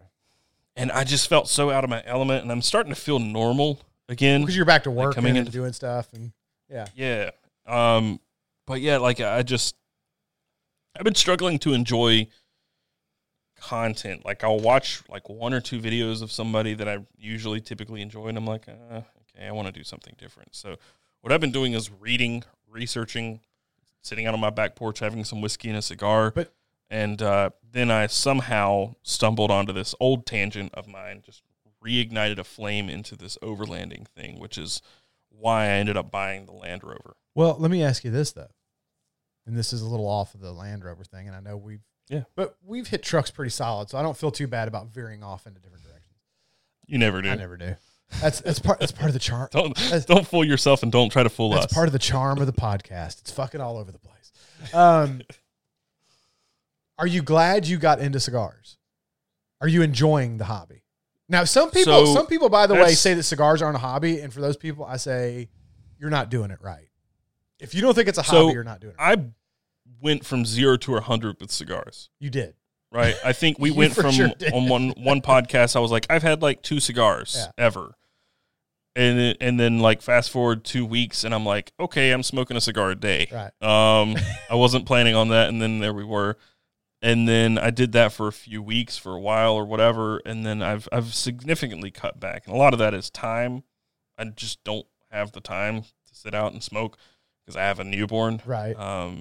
And I've just been sleeping like 4 hours a night. But see, so that's when cigars come in the most handy, though, man, is when you have a lot of stress in your life, cutting out 1 hour of your day for yourself to go sit down on the back porch with a whiskey and a cigar and a book or a podcast or a book on whatever you want to do and just take 1 hour to yourself to fucking bring it in. Just fucking bring it in. You know what I mean? And that's what cigars do for me, man. Like, well, cigars do more for that for me because I smoke a lot of cigars. But, like, every night I look forward to, no matter how hectic my day is, when I shut it down at the end of the night, coming up here, having a nice pour of whiskey and a cigar. It's like my woosah. Alec is pushing his luck. I think he's trying to get muted again. What? All he said is cigars are definitely a hobby and a lifestyle. They for sure No. You got to scroll up a little bit. Oh, what? He's talking some shit. All knives do the same thing, and Field watches blow. He said, or truly knowing Taylor. He's poking the bear a little bit here. But no, I went from 0 to 100 with cigars. Right. Like there were some days in those first couple of weeks I was smoking like 2 a day. Well, that's like, you though, right? You are a very I always throw myself into stuff, which is good. I mean, that's how I am. I feel like that's kind of the best way to just get in there and get nitty gritty sometimes. So. But then I would say now I've scaled it back to like 15, and that's probably where I'll stay. Not even just for the kid, just like 1 or 2 a week or so. Like that's probably where I am. I would, and I mean, I'm sure the chat will chime in. I would argue that that's probably most cigar smokers are in that category, right? Several a week, right? 2, 3 a week is probably the average for that's probably the biggest majority of cigar smokers. But you definitely got a lot of guys like Alec, myself, that smoke every day, multiple times a day, right? I'm a minimum, and I've said this many, many times, but minimum of 2 a day. 1 in the morning with my coffee, 1 in the night with my whiskey, minimum. Sometimes a third one in the middle of the day. On the weekends, back before Corona, and we would be having barbecues and friends over, and I'm out smoking a pork butt, and I've got buddies over, and we're on the back porch smoking cigars and drinking whiskey and all that shit. I mean, I could go through 5 in a day without stretching it, you know? Can I just say, I think 2 weeks ago was really my first week trying to get back to work, and I came in at like 6 or 7 in the morning. I'm sitting here, so my office now, I have windows, so I can see out into the world. I can see people. Right. You're not in your cave. And I like poke my head out the door, and it's like 6:37 in the morning, and there's a girl. She couldn't be more than like 20, 25, some like young-ish girl, walking down the sidewalk, 6:30 in the morning, smoking a cigar. And I'm just like, that's awesome. That's boss as fuck. Dude, and I joked around about this in the video I did a week ago, where I did the screwball stuff. And we were joking around about why my wife used to smoke cigars with me. When we first got together, I should say we got back. That's a whole other story in and of itself. But when we first got together and she was still trying to impress me, you know, when you're in the impress stage and the girl's doing all the best things to try to impress you, you're doing all everybody's on their best behavior, right? She would go to cigar bars with me. And then one of you farts really loud in front of the other and it all goes to shit. You know, I still don't fart in front of my wife. I don't. I don't think she's ever heard me fart. Somebody said that wasn't a cigar, Taylor. Probably true. Just saying.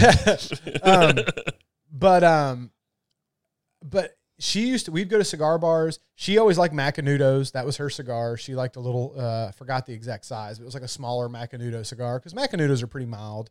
That's actually another. She liked those Texas Lanceros, doesn't she? Oh, God, no. Before we were married. Yeah, then you get married. No Texas Lanceros. Just we talked about that in that video too. I actually had to beep it out because it's on the main channel. But she's like, yeah. She goes, I know, Jeremy. We do a lot of things. We're trying. I said, yeah, like blowjobs. Then I made the joke of why do all women have such a big smile on their face on their wedding day? Because they know that's the last blowjob they're ever going to give. But yeah, she used to smoke Macanudos. Now she didn't drink whiskey. She never has been a fan of whiskey, but she would get a glass of wine or a cocktail of some nature and go to a cigar bar and we'd listen to a band and have cigars and stuff. She has zero interest in cigars these days. Zero. See, Alex and I have smoked 1 or 2 cigars together, I think. And the funny like reaction I got was when I started, before all this went down, before I had a second kid, I was going to a cigar lounge every single Friday night for maybe 2 months or so, and it was was my favorite thing. Like I loved cutting out early on a Friday night and going to the cigar lounge. And that's a cool cigar lounge. We've talked about that before, but that's a cool place. They got a putting green and shit in the cigar lounge. Yeah, that's pretty awesome. Yeah. And the first day I went, I came home afterwards, and I knew I could smell cigar smoke on me after I left. Like I knew she was going to say something. I walked in, and I was expecting her to be like, "God, you smell like smoke." I walked in, she's like, "You smell good." I'm like, "You're like, okay." All right. Some women do like this, the unadulterated scent of man. It's true. Yeah. It's true. AB asks, which cigar lounge do I go to? It's called the Cigar Loft. That's the name of it, but it's in Concord where I live. It's a cool little place, man. I shouldn't say little. It's actually a pretty damn big place. My favorite place to go to is back before Corona and back when my wife still liked to smoke cigars was a place called Island Girl, which I know is kind of a weird name for a cigar bar, Island Girl. I don't know why it's called that, but probably one of the bigger humidors in my area, and just a ton of big leather cushy chairs and sofas and stuff. And on Friday nights, they had live bands, but it wasn't like loud bands. It was usually like, you know, acoustic shit and stuff. So it was just, you could still have a nice conversation and have a cigar, and they have a full bar and stuff, and they have some pretty good scotches and whiskeys and stuff. Because sometimes you go in those places and, like, the best you can get is, like, Woodford and Jack Daniels, which nothing against Woodford. I love Woodford, but, you know, they actually have some Eagle Rares and some they've got Lagavulin. They've got a pretty good little selection of, you know, scotches and bourbons. So I used to enjoy going there. I finally made my way out. I don't know if this was before or after our break, but I finally made my way out to that JR Cigar Lounge in Mooresville. Ridiculous. Dude, that place is so bomb, and that is what ruined cigars for me. No, it really is. It really is. That's where I tried the Liga No. 9. And I know you guys say the T52 is better, but the Liga No. 9 is still... It's a great cigar. Personally, it's my favorite cigar I've had. I think it's their... So much so that I bought a box. Like, I think it's their I've not considered buying any other boxes of cigars until I had that one. I want to say it's their most popular cigar, the No. 9. Like sales-wise, I want to say that it's one of their most popular ones, Drew Estate. Although, a lot of people will lean T52. Get you a T52 next time, man. I think you would I think you would like it. I still got to get... I'm trying to think of what... You really need to have a Magic Toast with coffee. I'd like to... Yeah, so you need to write down a list for me. And Alec, right here, he says he's going to be doing an event at Tinderbox in Charlotte in 2 weeks. Oh, wow. Get up with me. Depending on when it is, I may be in Georgia, but just hit me up. Yeah, that'd be cool. If I'm in town, I'll do it. You should. Alec's a cool guy, man. He really is. I think you guys would have fun hanging out. You can't mute me in person, bitch. But Magic Toast is an Alec Bradley cigar, not to suck his dick because he's in here, but... people have heard me say this when he's not been in the chat. It's one of my favorite coffee cigars, Alec Bradley Magic Toast. It's a solid cigar. I think that cigar, I don't know that they meant to do it, but I think it was meant to be with coffee. It's just, I don't even want that with whiskey. I just want it with coffee. So I recently just tried cigar with coffee for the first time, but it was like 11 p.m., Oh, well, you're going to be awake for, like, the rest of the night. Between the nicotine, power through an edit. Between the nicotine and coffee, you're like... I was up till, like, 2:33. Yeah. But I had to stay awake, so I was like... How good is it, though? A whiskey right now. There's no way I can drink a whiskey right now. How good is it, though? It was really good. Dude, I have a hard time deciding which one I like better, whiskey and cigars or coffee and cigars, because coffee and cigars is... Oh, Alex said, thoughts on the Kintsugi. Dude. You know my thoughts on the Kintsugi, brother. Dude, I rated that cigar, I think, a 90. I have my sheet over there. I can't get to it now, but I think I rated that thing the first time I smoked it like a 94. Or no, I think I rated it higher than that. I think I rated it like a 97, and then I went back and, like, took some points away. I'm like, I got to take some points off somewhere because I just feel bad giving it this high of a score, but I couldn't find anything wrong with it. And again, this isn't kissing his ass because he's in the thing. I did this just, you know, independently of him. I was rating it when I got it. And I was like, I got to find a way to take some points off this cigar because you can't rate a cigar 100. Like, you just can't, right? You never hear of a cigar getting 100, right? So, I just couldn't find anything wrong with it, man. It was a delicious cigar. It was well-balanced, had tons of flavor, not too strong, enough sweet, balanced out with a little bit of the more like, you know, earthy stuff to balance the sweetness. It burned perfect, had a perfect draw. I mean, I couldn't find anything wrong with the cigar. It was delicious. Why don't we let the cigar noob be the judge of that? Yeah, the guy who can't apparently smoke a cigar. I think you'll really like the Kintsugi because it is a lot of flavor, but it's not a real strong, like, it's not going to leave you with that nasty, like, strong cigar taste in your mouth for a long period of time because the flavors are very full, but they're not overpowering, if that makes any sense. But you also don't know what cigar mouth is, so. I don't, but, I mean, I can understand it, right? Like, I know if I'm smoking, like, a Nicaraguan Puro that, like, some My Father cigars or some A.J. Fernandez cigars, you can tell when you're getting all those like super pungent flavors and your lips are tingling because of all the, you know, you're like, yeah, this is probably, there's some residue in there that if I didn't smoke 3 cigars a day, I probably would taste this for the next 3. But no, the Kintsugi is a very clean cigar, if that makes any sense. Like they're very full, but clean flavors. It's a good cigar, man. It really is. And I'm, like I said, I'm not just saying that because Alec's in here. I genuinely wish I could hear. The owner told me to just crack the door open and go at it, but there's a really busy road out here. Yeah. So we'd just be hearing cars go by the whole time. But, yeah, see, somebody else said it's one of the best cigars going right now. I mean, it's just, it's a great cigar. It really is. And I hate to keep saying that because he's in chat and people are going to be like, oh, you're saying that because fucking Alex in here, but it's great. Hey, I'll talk shit. I told Alec when me and him first met that I thought black markets were trash. I mean, I did. I was like, I've had 2 Tempest cigars now, and neither one of them would stay lit. But you can't. And I don't. The first one, I'm pretty sure was my fault, or at least the environment's fault. Yeah. Thick fog rolled in. The second one, I know for a fact wasn't my fault. Yep. So, because what I did was I know those cigars had been sitting at the cigar lounge for a while. I bought it. I brought it straight home and smoked it, like within an hour of me buying it. And I just couldn't keep it lit, and it wasn't like anything I was doing. I will give it a third try, though. I'll give the Tempest a third try because the flavors tasted good. I just couldn't keep it lit. I will say, because I just talked shit about the black market, that I have changed my opinion on the black market these days. I told Alec when we met. And probably Taylor's fault. I told Alec when we met. That I didn't like the black market. I was like, dude, I hate to say this, buddy. I know this is insulting. I'm like, but that's not my jam.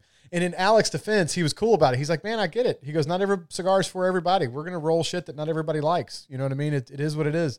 But then I got some, and then I had to eat my words, and I told him, I'm like, man, it's been years since I've tried one, and I don't know if I had a bad one the one time I had it and I didn't like it. But I smoked it again and I liked it. So I had to eat my words. And I'm like, Alec, I take it back, man. Those black markets are actually pretty decent. My bad. Probably Taylor's fault. Everything is my fault. Somebody asked me what I paired with the Kintsugi. I don't remember what I paired with it or if I even paired probably it. Probably a Truly. Yeah, it probably was. Probably like a Truly or maybe a mimosa or like a... I enjoy a good Truly. I think a mimosa, first off, fuck mimosas because I hate champagne. Secondly, I don't think anything citrusy would be good with a cigar. I don't think like orange juice or anything like that. Like the acidicness of, I don't think that would be good with a cigar. So I will counter you on that because one of the Cookie Monsters that I had, I smoked that while drinking a hazy IPA, which in general are very citrusy. Uh-huh. One of the best combinations I've had with a cigar. Well, I feel like, I don't know what it was about it, but it was just super good. Well, I feel like a little bit of citrus in an IPA is different than drinking like orange juice, right? Like, well, sure. And that's what I mean because there's orange juice in a mimosa, right? Isn't that what a mimosa is? Is orange juice and champagne? Isn't that a mimosa? Am I fucking? I don't know. I think it's orange juice and just drink Screwballs all day. You know, and then smoke cigars. The Screwball. I will say, not my cup of tea, a little too sweet. It was good in coffee. And I could see it being used as a mixer, but man, that shit is super syrupy sweet. It is hard to drink neat. It is a lot. Now, my wife really liked it. right? And if you're into that kind of thing, you probably will. But man, that shit. Some people were saying, and this is like the most ghetto thing ever, but kind of awesome at the same time. They were like, I mix it with grape soda and it tastes like a peanut butter jelly. And I'm like, that's, I mean, hey. Screwball, I was talking about, isn't that vodka and orange juice? Oh, okay. I was talking about the Screwball whiskey. I thought you were talking about the Screwball peanut butter whiskey. Yeah, no. Yeah, Screwball. I don't watch your channel. I think a Screwball is, yeah, I think that's, is that a Screwball? I think orange so. Orange juice and vodka. Screwdriver. Right? Screwdriver. That's what it is. There we go. I tell you what's good is a salty dog. You ever had a salty dog? It's grapefruit juice and vodka, and then you put salt on the rim of the glass. It's not. I don't like vodka, though. I don't like vodka really either, but like, you know, it really just tastes like grapefruit juice. That's why, like, if I'm at a restaurant, I will order a Kentucky mule instead of a Moscow mule. Right. Is it wrong for me to say that I feel like vodka is like an alcoholic's beverage of choice? Because it's just, vodka is more about getting drunk than it is about the flavor. Because isn't the whole point of vodka to not have flavor? Yeah, I think that is an accurate assessment, but I don't know that it's necessarily right or wrong. you know what I mean? You know what I'm saying, though? Because, like, when you rate a really good vodka, isn't, like, the sign of a really, really good vodka, like, being basically no flavor? I think so. So, if that's the point, then, you know, it's like... Okay, so to be fair, I've only had a few vodkas ever, and I think they were all very cheap and not very good in terms of, you know, quality. Burnett's, obviously, that's what I usually have around. I don't stock it myself, but when I go to family stuff, there's usually some Burnett's. I had a bottle of Aristocrat in my freezer for like 9 years until I finally was like, why is this here? I don't drink it. So. Are we talking vodka or gin? Vodka. Okay, vodka. Sorry. I saw a bunch of people talking about gin, so I thought you were talking about gin. Gin has kind of a... Very botanical. Like pine. Very taste, yeah, right? It's very botanical, yeah. Yeah.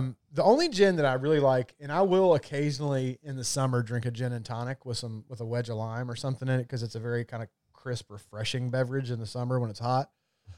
What is that brand of gin that I like? It's in a round with a white label. Oh, fuck. Somebody recommended it to me, and I keep a bottle of it in my... Hendrix. That somebody just popped up. It's Hendrix. It's actually pretty good. I'm not a huge gin guy, but like I said, occasionally in the summer, hot day, little Hendrix, little seltzer or soda water, whatever the hell it is, and tonic, vodka, or gin and tonic, and little fresh squeeze of lime or lemon. Pretty nice, man. It's refreshing. It's refreshing. I think the only time I've ever had gin was when I was probably 22 in New York. I've not really ever had it much. Supposedly a lot of whiskey people are also gin people because, you know, gin also is one of those things that are blended and there's lots of flavors and all the things and people like to pull. It apparently is on the rise. Gin, yeah. I'm just not a huge gin guy. I mean, like I said, it's okay. I'm just not like, I'm a whiskey guy, man. I'm a whiskey. Are you? Yeah. Because I normally like to drink coffee. Coffee. I do like coffee also. I stopped it early for you. I appreciate it. I'm sure people are... I need to get more sound bites. I'm trying not to give you any more. It's really hard, though, because sometimes when we talk about certain things, you just... Got one. Flag. Yeah, I know. As soon as I said that, I'm like, God damn it. Oh, and, you know, we had talked about how to say Balvenie the other day, and I was on a call with the guys at Scotch Malt, and I think it's Balvenie. Is because I was asking them, I'm like, you know, a lot of guys over there, right? Like they're in close contact because they get these single barrel. That's what Scotch Malt does. And I'm like, how do you say? I say Balvenie, and they're like, well, you say it however you want. You know, we're not snobs over here, whatever. He's like, but that's not how they say it over there. Let's just say that they say a Balvenie. He said he's actually heard a couple different people over there say it a couple different ways. He said Scottish people tend to put the emphasis on the first syllable of a word and Irish on the second, I think is how he described it, or I might have it vice versa. But it's like the difference between Balvenie or what's the other way? Fuck, I can't remember. But point is, I was saying it wrong, saying Balvenie. There's also Dalwhinnie. Dude, have Dalwhinnie? You had this? This is going to be my next pour here in a minute. Have we talked about this particular bottle right here? We have not? No, we haven't. Dude. Are you into, like, the sweeter, like, Highland Baysides and stuff like that? Or are you, like, sherry finished stuff? Or do you, like, mostly smoky only? I'm an Isla person through and through. So I've had a few that aren't very peaty that are okay. Because these are finished. But I've not had a ton outside of Islas. Because my journey with Scotch was Lagavulin and then bouncing around with some really peat bombs and then, you know, this stuff got back into bourbon. This stuff is finished in Pedro Mendez, I think is how you say that, and Oloroso sherry casks. And, man, it is one of my favorites that I've gotten lately. I really enjoyed it. It's a good starter whiskey for the night, too, because it's 46%, so it's not going to, like, bomb your palate too bad. But it's just a good, easy sipper, man. It's really, really good. Glad you mentioned bombing my palate. I think, if I'm not mistaken, Alec is a big fan of the Glendronach also. Oh, and Alec, by the way, I tried those the Glenfiddic's that you sent me, and they are tasty. Oh, and yes, you're right, Alec. You had told me that. And then after he told me, Glendronach is also owned by Brown Forman, who owns Woodford and Old Forester. So, once again, reason why Brown Forman owns shit. Those motherfuckers are on it, son. They're on it. All the good shit comes out of Brown Forman. Taking a little page out of Jeremy Sire's book here. Yeah, dude, you just do a little rant. The only time you can't do that is when you're drinking Islas. You got to have some soap to break up the oil in those motherfuckers. Glad you mentioned it because the old wee beastie baby coming out. The wee beastie. That was a sad cork. Dude, did I tell you that the fucking people at Scotch Malt sent me like a 40-year single malt?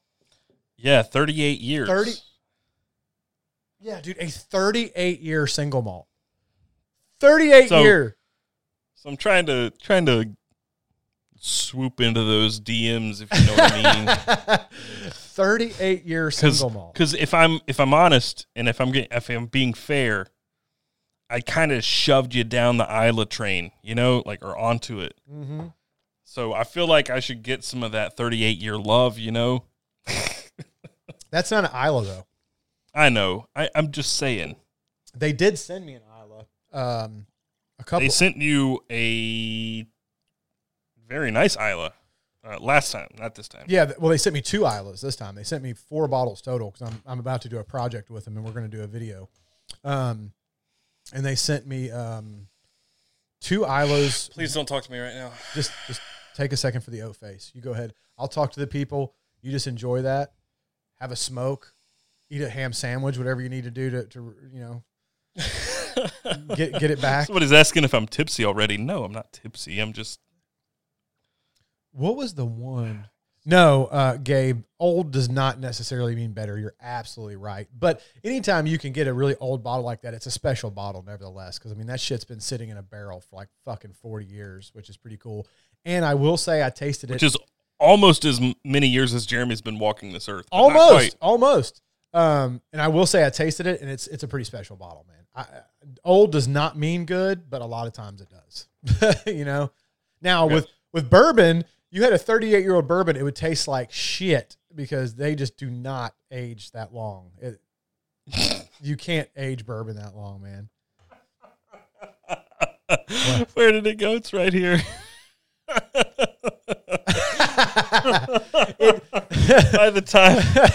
Brad Smith says, by the time Jeremy sends a sample to Taylor, it will be a 40-year-old Scotch. Here's the thing. It doesn't count after it's out of the barrel, Brad. You know that. I know you're just being a smart-ass, Brad, though. I know. But, yeah, he's not wrong. I can't totally dispute that. Jeremy, I know you're going to disagree with me, but this is the, like, 7th or 8th time I've had Wee Beastie. And you say it's not your favorite. I like the 10-year more.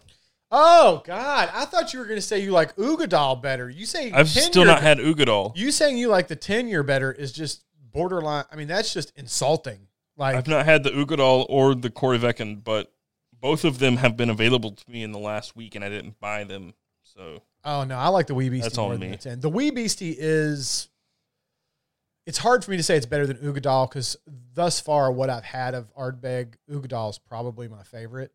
But I definitely like the Wee Beastie better than the 10. Not that I don't like the 10. I enjoy the 10, but I do like the Wee Beastie better. But, you know, hey, it's personal preference, man. Seth Walker says, what does Taylor send to Jeremy?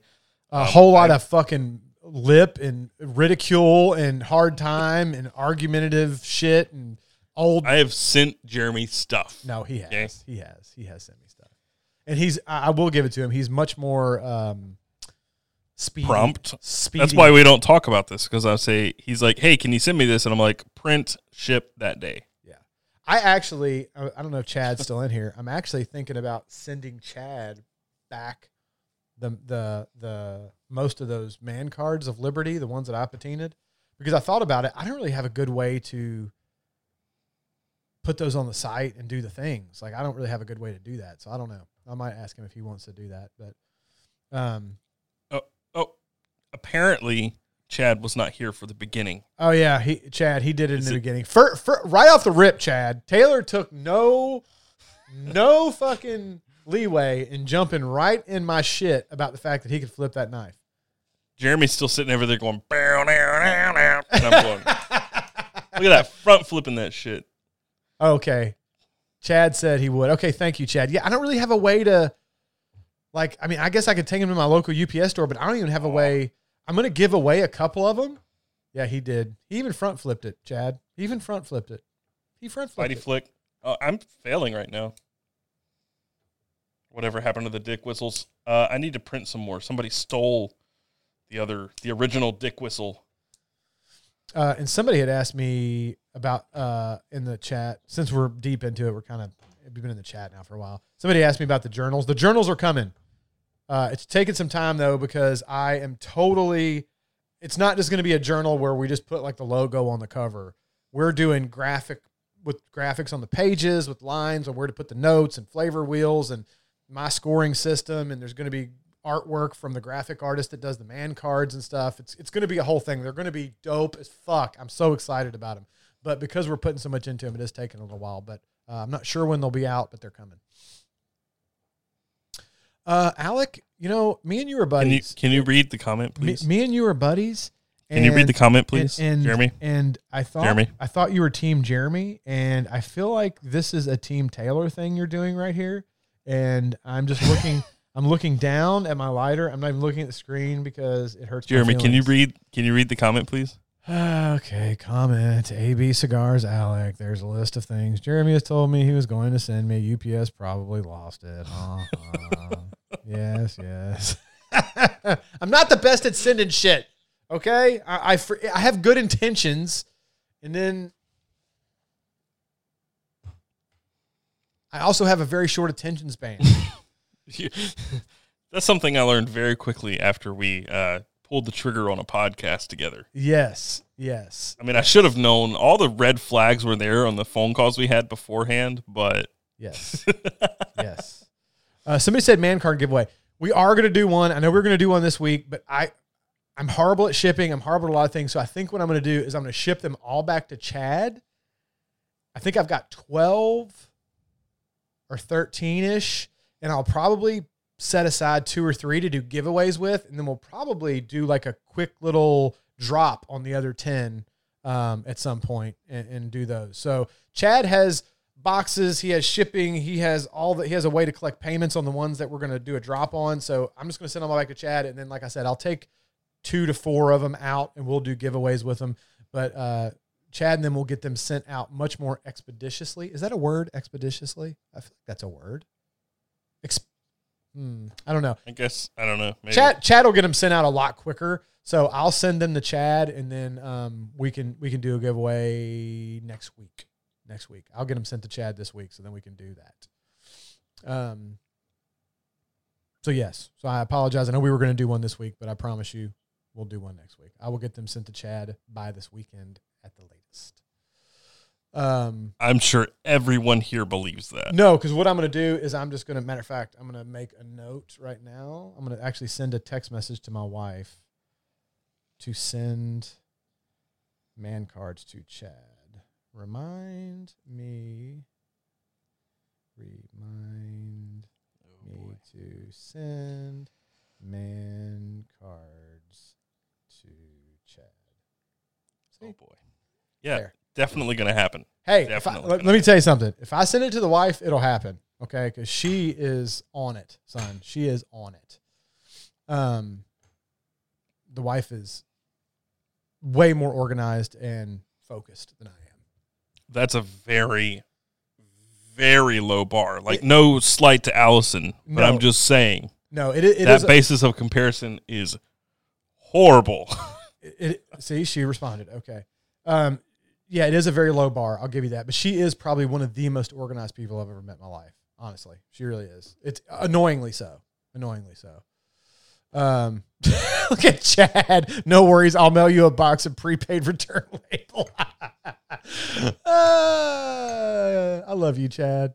Chad's like, Chad, if you do that, it's still going to take him like 3 weeks. Chad is one of my favorite people, man. I love that guy. He sent me pictures of the desks today of like the people in his office. Like he sent, I forgot the guy's name that, what's the guy that does their shipping? Anyway, regardless of the names, I forgot the guy that does the shipping for him, but he sent me a picture of his and Joe's desk and his desk. Joe's desk is all like neat, has like a monitor, all this stuff. The guy that does the shipping, there's all these boxes and stuff. He's doing shipping. And then Chad just has a bunch of fucking whiskey bottles on it. And I'm like, nice. That's why Chad's my brother from another mother right there, buddy. He's just got whiskey bottles on his desk. Did you see what Alex said? Yeah. He could. I guarantee you he could. He could for sure. But he doesn't. You know, Alex pretends to not be Team Taylor, but I think Alec is Team Taylor. Just saying. How does Brantley is his name. I noticed in Sean and Dan, brain fart, stroke number one. That was my first stroke of the podcast. I'm doing good, man. We're like a couple hours deep, and this is my first stroke. But they have like custom icons they do in their live streams. And then people can like put like Team Dan, Team Sean. And there's like different, it's not just for Team Dan and Team Sean, but like there's like little icons, custom ones they put in the live stream and people post and stuff. I don't know how that's through like YouTube memberships, I think. Oh, okay. Yeah. Cause that's like when people donate and they subscribe for $5 a month or something. It's like Patreon, but through YouTube. Oh, okay. Well, once we get the channel all set up, maybe we'll do that. Because it's fun, man. You see in their stream, people are bombing all kinds of weird fucking graphics, man. It's weird shit that's in there. They've got some funny little emoji-type things that are pretty good. We will definitely have a taint fan one when we... That's what Dude, how would you even get an emoji of a taint? Could you have a taint? Would YouTube let you load a taint? I mean, you'd have to have a ball sack, right? Like, no, you don't have to have a taint. You just have to have a fan that is the taint fan. Oh, okay, I got you. You can just have a fan. Okay, what a boomer. Well, I'm thinking you would have a fan blowing on a taint as the taint fan, but I mean, that might be a lot to fit an emoji. You're probably right. I'm just saying. Okay, so let's reel it back a little bit from the weeds that we inevitably get into with Jeremy here. I want to ask, what was your first truck ever? Okay. Now, this is going to get us back into a topic of... What is and isn't a truck? Was a Model T a truck? I don't know, Jeremy. I genuinely don't know. Well, the reason I'm saying is my first, like, 3 cars were Jeeps, right? I had the first thing I had was a CJ7. I had, like, a 1983 or 84 CJ7. Then I had a YJ, and then I had a more current model Jeep. I don't remember they started calling them at that point. It was a Safari, but I had several Jeeps. The first actual truck that I had, like pickup bed and stuff, was strangely enough a Nissan Titan. One of the first years they came out with the Nissan Titan. That truck hauled so much ass. It was so fast. I don't know why that truck was so fast, but it was. It was a cool truck. I really liked it. I thought you were saying that you had a lot of ass in the bed of the truck and it hauled that ass. Well, I mean, I was actually out of that phase at that point. Oh, okay. That was more when I had the Jeeps that there was a lot of ass getting hauled around. And then I had I've had 2 Chevy F-150s, Chevy Silverados. I had 2 Silverados. So my very first vehicle, I bought it when I was 15, actually, before I could drive, because I wanted it when I got my permit. But I got a Ford Ranger, 1994, I believe. Have you seen It was the most gimped Ford Ranger ever, because it was a short bed, side step, like single cab, like no access cab or anything. Like the tiniest little. It was basically a car.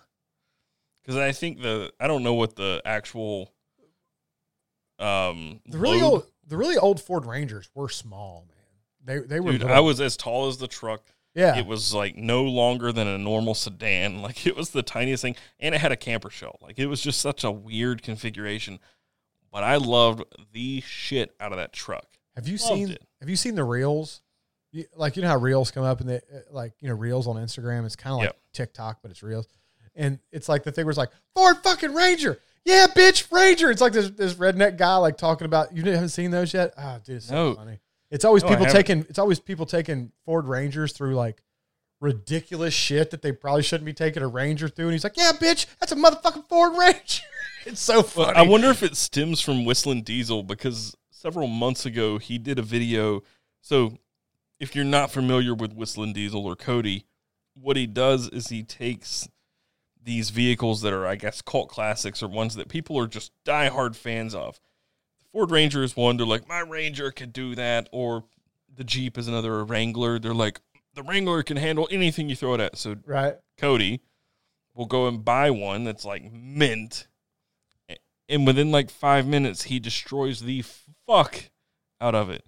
There's a clip where he's in a Ford Ranger and he's driving over these hills and stuff. And he comes down a hill and he hits this mud bog at like 35, 40 miles an hour and just comes to a dead fucking stop.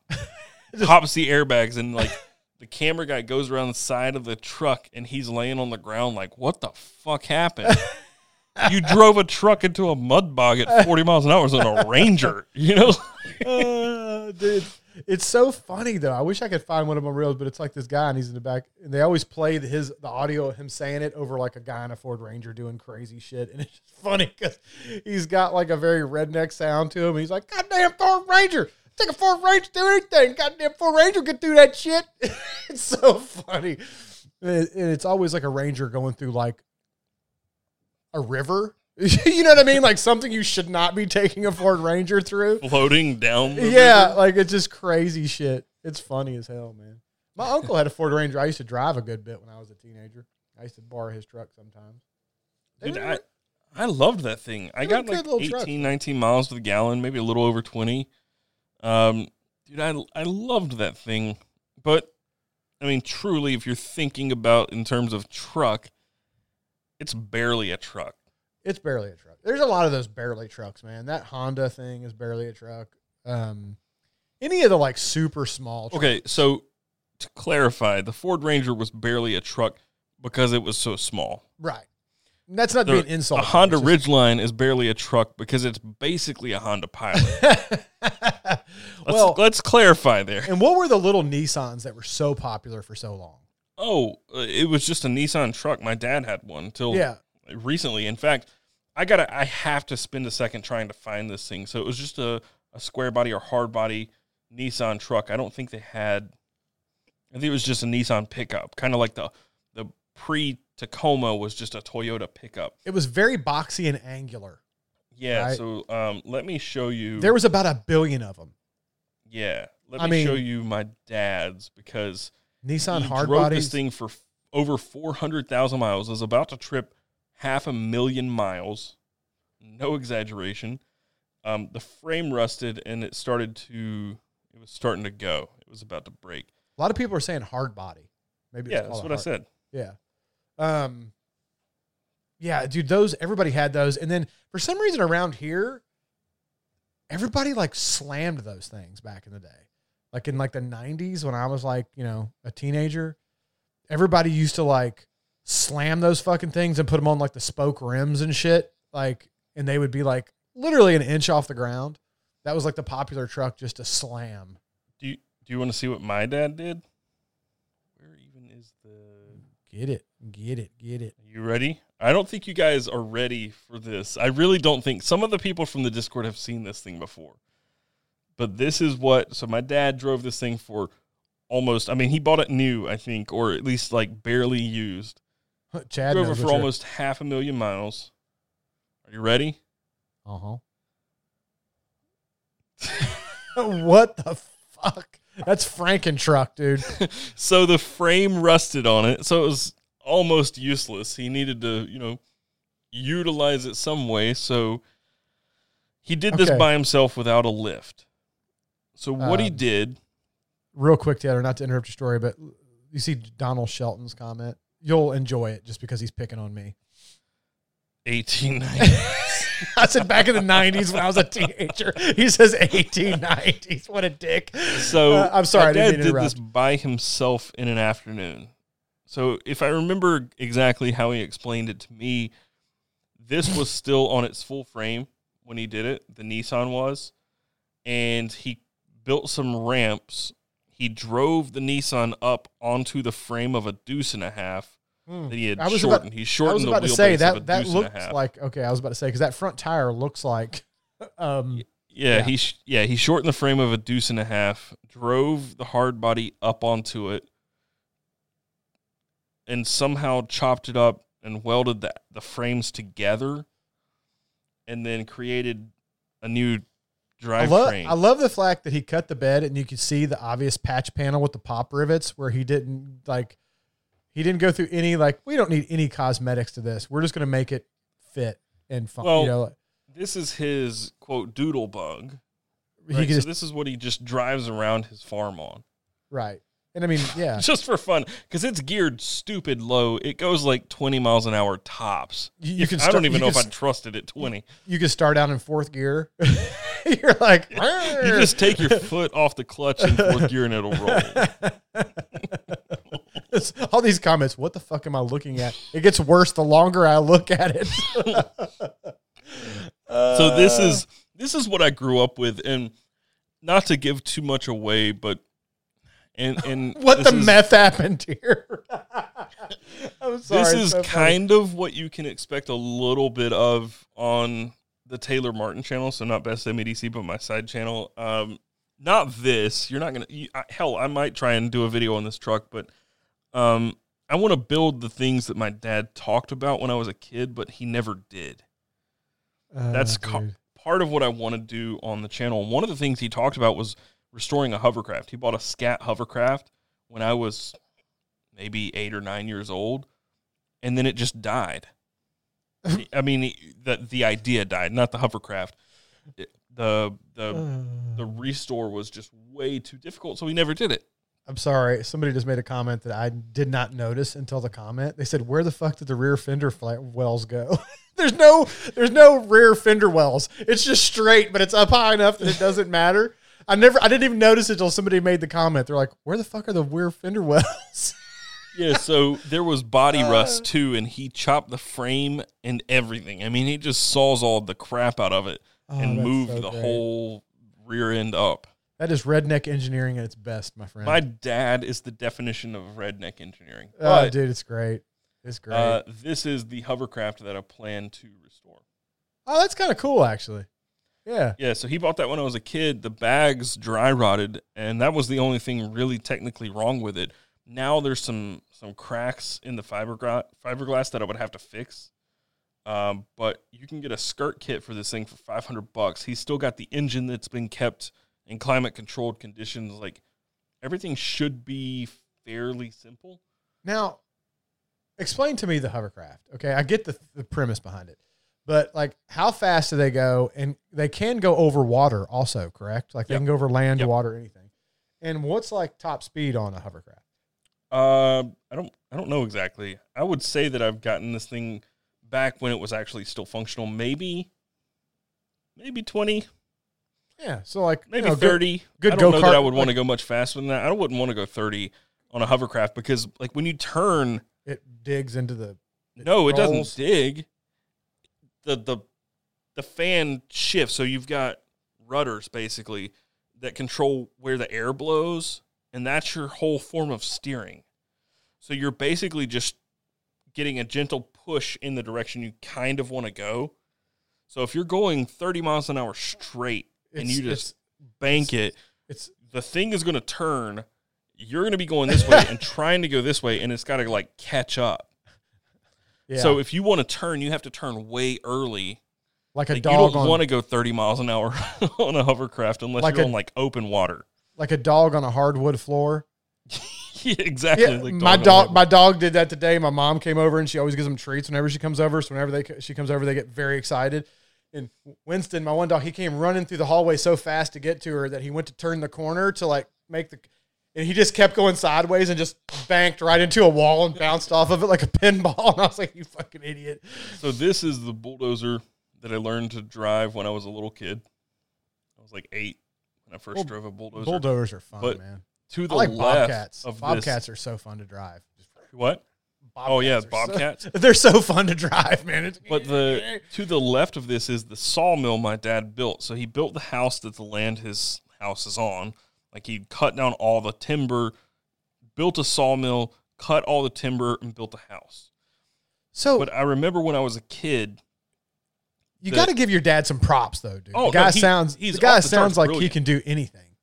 He can do anything. Like, he's done so much. He's an engineer by trade, and he builds assembly line machines. He designs them, builds them, and puts them into operation. Like, he's really smart. That's awesome. But that sawmill, I remember when I was a kid.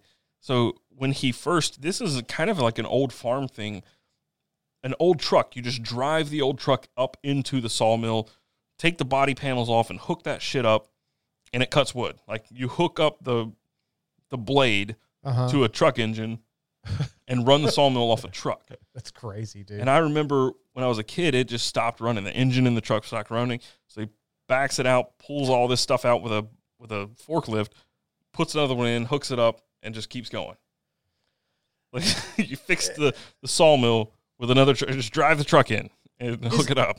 You know, is it just me, or were dads, I feel like and maybe this is being kind of mean, but I feel like every generation, people get a little more, I don't know what the word, bitch. I don't know what the word is, right? Because, like, your dad sounds like he could do just about anything. My dad was the same way, right? Like, he could build anything. He could do anything.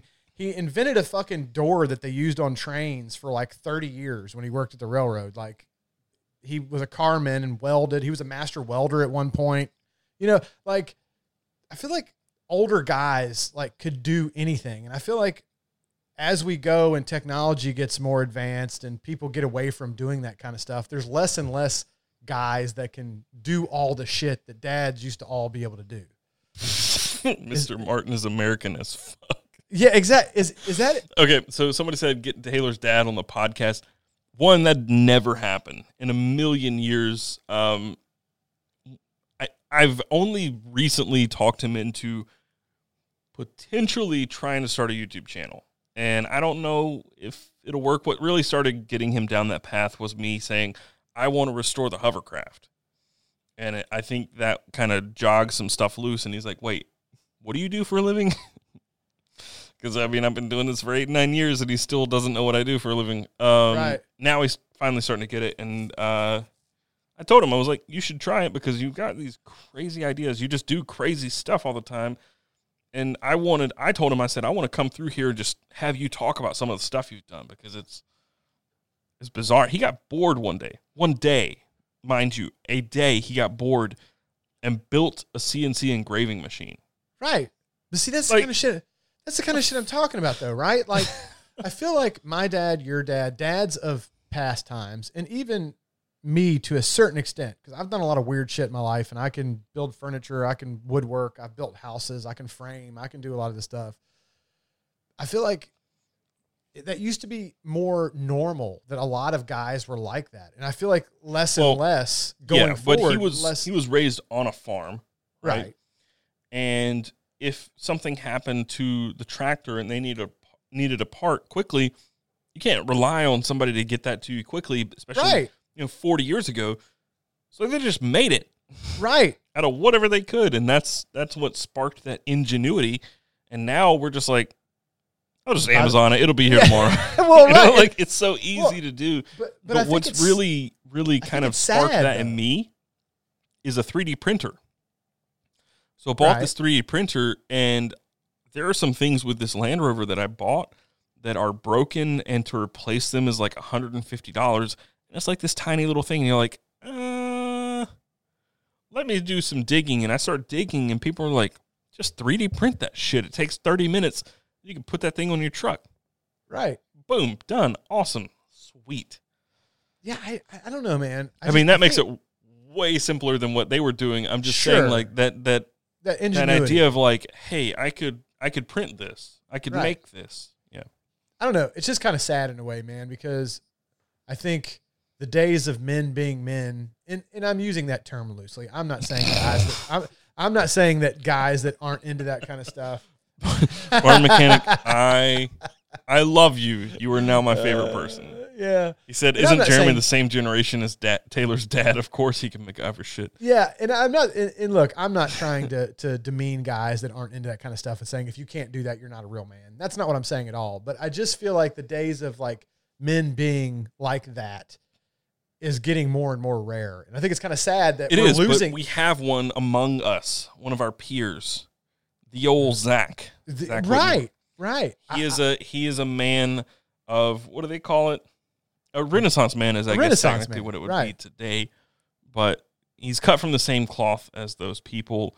And there are more, right? There are more that are even like Mike Rowe, I think, could technically be maybe one of those. I don't know if he would, but definitely Nick Offerman, Adam Savage. Like these hardcore people that, like, if they've got a problem, they solve it. Right. They don't rely on a bunch of other people. And that's a reason that I want to get into this second channel, because I used to do that. Right. And it's been a decade since I've done anything like that, and I hate that fact. And I lately grew up with a dad who did this, and he taught me how to do it when I was a kid, and I just kind of like let it go. And see, my wife used to give me a hard time. I don't do it as much as I used to because life's just kind of busy, like you said, right? And I don't have the time to get out in the garage and tinker as much as I used to. But, you know, just like I bought a welder at one point just because I wanted to teach myself to weld. And my wife is like, why the fuck do you need a welder? I'm like, because I just want to know how to do it. Like, I just want to know that if I ever need to weld something, you can do fucking anything. Right. I was like, I just want to know how to weld. And she's like, but you don't need to weld. And I'm like, it's not that I need to. It's that I want to be able to. If something broke and I needed to weld, I wanted to be like, you know, I can handle that shit. You know what I mean? I don't know, but I just feel like, it's kind of a dying, there's still a lot of us out there, don't get me wrong, but I feel like it's a bit of a dying, especially in the younger generations, because I've tried to get my boys out in the garage to like teach them how to do woodworking and do stuff like that. And man, squirrel. I mean, no interest. It's so hard to get them interested in doing these things. Where when I was a kid, I loved tinkering around the garage with my dad. I thought it was like the most fun thing ever, just to go out in the garage and just mess around with tools and shit, right? Yeah, and that's something I want to try to instill in my children. I don't know how well that's going to work, especially in a world where it's hard. Video games exist as you know. That's the thing. Pervasive as they are, but I would love to start this now so I can really just kind of get back into it.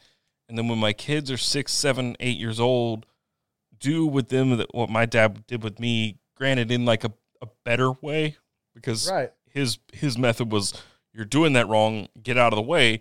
I would much rather, you know, teach them through like, hey, here's how you do this. Right. But that aside, like, I want to be able to provide that to my kids, be like, hey, what do you want to build? And we build it, you know? Right. Just for fun. That's something I want to teach them, you know? Right. It's not so hard to make things and build things. It's that first time that is so difficult, and it's not really that it's that difficult. It's the fear of not knowing. It's the uncertainty and just not knowing how to approach something. But once you figure that some sort of stuff out, the next time around, it's a million times easier. So, well, and I always, and I don't as much anymore because time, right? Time is a factor for me lately. But like, I know back, I had an old four-wheeler back in the day. Jeremy, Let me remind you, and this may be like, I don't know how it totally escapes you, but apparently it does. You have a series on your YouTube channel called Man Shit. Huh? Yes. Yes. This is Man Shit, and you could do Man Shit and call it work and knock out two birds, one stone. It is. But so what I'm hearing from you are excuses. No, when I did some builds and stuff on my channel, they didn't necessarily do very well, right? And they're very hard to film because you're out there trying to do stuff that's taking a lot of your attention and film and keep shit in focus and not ruin your fucking $3,000 camera with sawdust and all kinds of shit. You know, so there's a lot of moving parts, and they didn't do particularly well. Like, they did okay, but they don't do as well as some of the other stuff that I do. So it got to be one of those things where I was like, you know how it is. You choose where to invest your time in videos because you're not going to put a whole lot of time into a video that just takes a dump and doesn't really do well. But you say your builds don't do well, and somebody said, I enjoyed your desk build. We built like the same desk, and you made a video about it, I think a little bit after I made a video about it. And your video, how many views did your desk build get? I don't even remember. Hundreds of thousands, maybe even 1 million. I don't know. No, it definitely didn't get 1 million. For sure not. No, my desk build got, I know all the videos on my channel that broke 1 million. Like 8,000 views. So don't tell me that your builds don't get views. But see, like with this Land Rover I bought, I've never built anything up. I've never built an overland rig. I've never done anything like this. I've never lifted a car. I've never put bumpers on a car. I've never done any of that. Oh, dude, I totally tricked out my Jeep that I had. I put the lifts on it. I did everything myself. It was a lot of fun. And that gets squirrely because you lift a car too much. There's a lot of shit you don't think about. Yeah, you get angles wrong and stuff. Yeah, fucking drivetrains are all fucked up, and your shift, even your shift linkage doesn't reach, and it's not right anymore. Your steering linkage isn't right. And you're like, oh, I was reading about this. Like, one of the worst things you can do with the Land Rover is fuck with the ABS cable. Like, that is the one of the worst things you can do. Is horrible to have to replace. And if you lift it a certain amount, if you like max that thing out when you're off road, like with your travel, it will just destroy that cable, and you've got a really big headache on your hands trying to fix the ABS, because if your ABS goes out, your traction control goes out, and something else I can't remember. It's just, becomes a world of shit. And let's also be honest, brakes are kind of important. Brakes are kind of important. You know what I'm saying? Yeah, so like I'm just reading through stuff, and I'm like, yeah, I'm going to throw this lift kit on there, and I'm sitting here thinking like, I wonder what else I need if I do that lift kit, because it's easy like to just buy that lift kit and want to put it on there, and then you know, you've got to start figuring stuff out. You're going to be like, that's kind of tight. Body lifts are easy to do. Well, body lifts are easy. Suspension lifts can get fucking squirrely. And I will say, does that thing have coil suspension or leaf springs? Coil. Okay, because coils are way more complicated than leaf springs. My old Jeep had leaf springs. Other than some of the linkages getting weird and having to get some adapters and stuff, when you lift something with leaf springs, it's fucking simple, man. You just jack it up, unbolt everything, put the new leaf springs on, bolt everything back, get some longer shocks, and move on with your day. I mean, you can do it in an afternoon. It's not bad. Well, I fortunately have found a plethora of information about everything to do with this vehicle, which is one of the reasons I chose it, because I'm such a noob. But one of the things I came across is this adapter that adds like 6 inches to your ABS cable. It just plugs in and plugs in. Well, I'm like, that's saving grace. Yeah. But there are so many things for that, I mean, you can just Google anything wrong with it, and it's such an old vehicle now, and there were so many of them that you're eventually going to find a fix for almost anything to do with that vehicle. It may be difficult, but that's one of the reasons I chose this thing, is because it's extremely well documented. Two things. One, it's a truck. Second cigar of the podcast. Dude, I thought we were going to finish each other's sentences. We are. Second cigar of the podcast. Hang on, now let me zoom in. Oh, wait, what the fuck happened? You were smoking that on Friday, weren't you? One of those? No, I was doing a Blind Faith. This is a Gatekeeper, another AB cigar. Really, really good cigar. The reason I thought about that is AB said he wanted to see a picture of the Rover. He didn't see it. He said he missed the Land Rover conversation. Oh. Yeah. Oh, dude, I got a good picture of the Rover. Yeah, show some pictures. Have you shown pictures of it since we've been on here? We talked about it, and you haven't shown any pictures. Let's see some pictures, man. Let's see some pictures. This is a great cigar, by the way. Gatekeeper for the win. This is, if I'm not mistaken, yeah, this is an Alec and Bradley. So this is one that Alec and his brother blended, and it's a banger. Alec, did you guys blend? You guys blended the Kintsugi, didn't you? That was an Alec and Bradley cigar. That's not an Alec Bradley cigar. That's one you and your brother blended, right? Am I remembering that correctly? I think it is. All right, so it won't let me share the application with the photos. So I think I have to do this. Oh boy, can you see it? There we go, dude. That you had some good photos you sent me. Those night photos were cool. Thanks. I took those last night. The backed up shot of that one's better. That one through the trees. I like that shot because you framed it with the trees. Yeah, that's a good shot. I like framing. And I don't know what that building is, but it's a cool building. It's just an old rundown barn. Looks dope. It's like the perfect environment for a picture of a truck or SUV. So this is about 30 feet outside my door where I currently am in my office. But that's just a cool shot. It's at night. You got the headlights putting some lights. It's just a cool shot. I like it. Yep. So that's the old. Now, see, if you had some balls, you'd have come down this part over here on the right about 8 feet. You just went over that sumbitch. Fuck that little. You went down the easy part. I want to see you coming down these rocks. Are those rocks? It's funny because this picture makes that grade seem pretty tame. Mm-hmm. In person, like when I stepped out of the door, I opened the door, it flew open, and I dropped like 2 feet. Like it's actually pretty steep, but it doesn't look like it at all in this photo or any of them.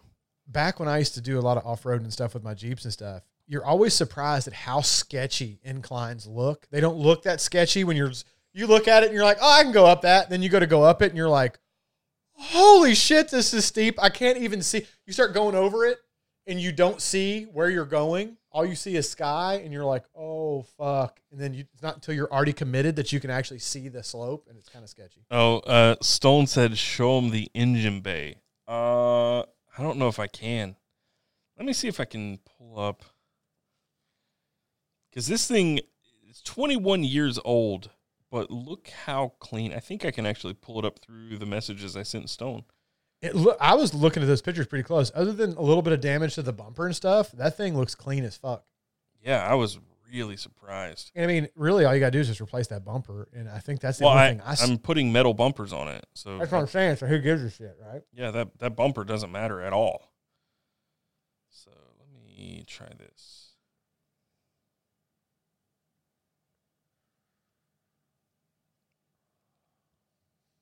Yeah, look at that.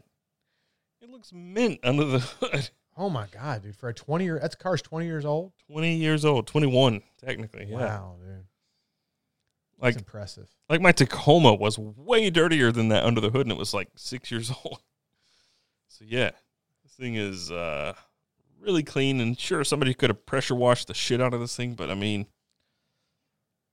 I don't know. I've not had any issues out of it so far, other than, like, plastics on the inside have cracked and broken, and the bumpers are falling off, and there's a cracked headlight and taillight. But you take something off road, and you're gonna mess up some stuff on the outside. So I mean, oh, somebody said we need to boot somebody. Somebody being a dick in chat. Somebody being a dick. Somebody said that's called oven cleaner, but I mean it's. I mean, it could be somebody cleaned it, but I mean, it's so far I've been driving it all week. I put over 200 miles on it already, and it hasn't thrown any kind of issues whatsoever.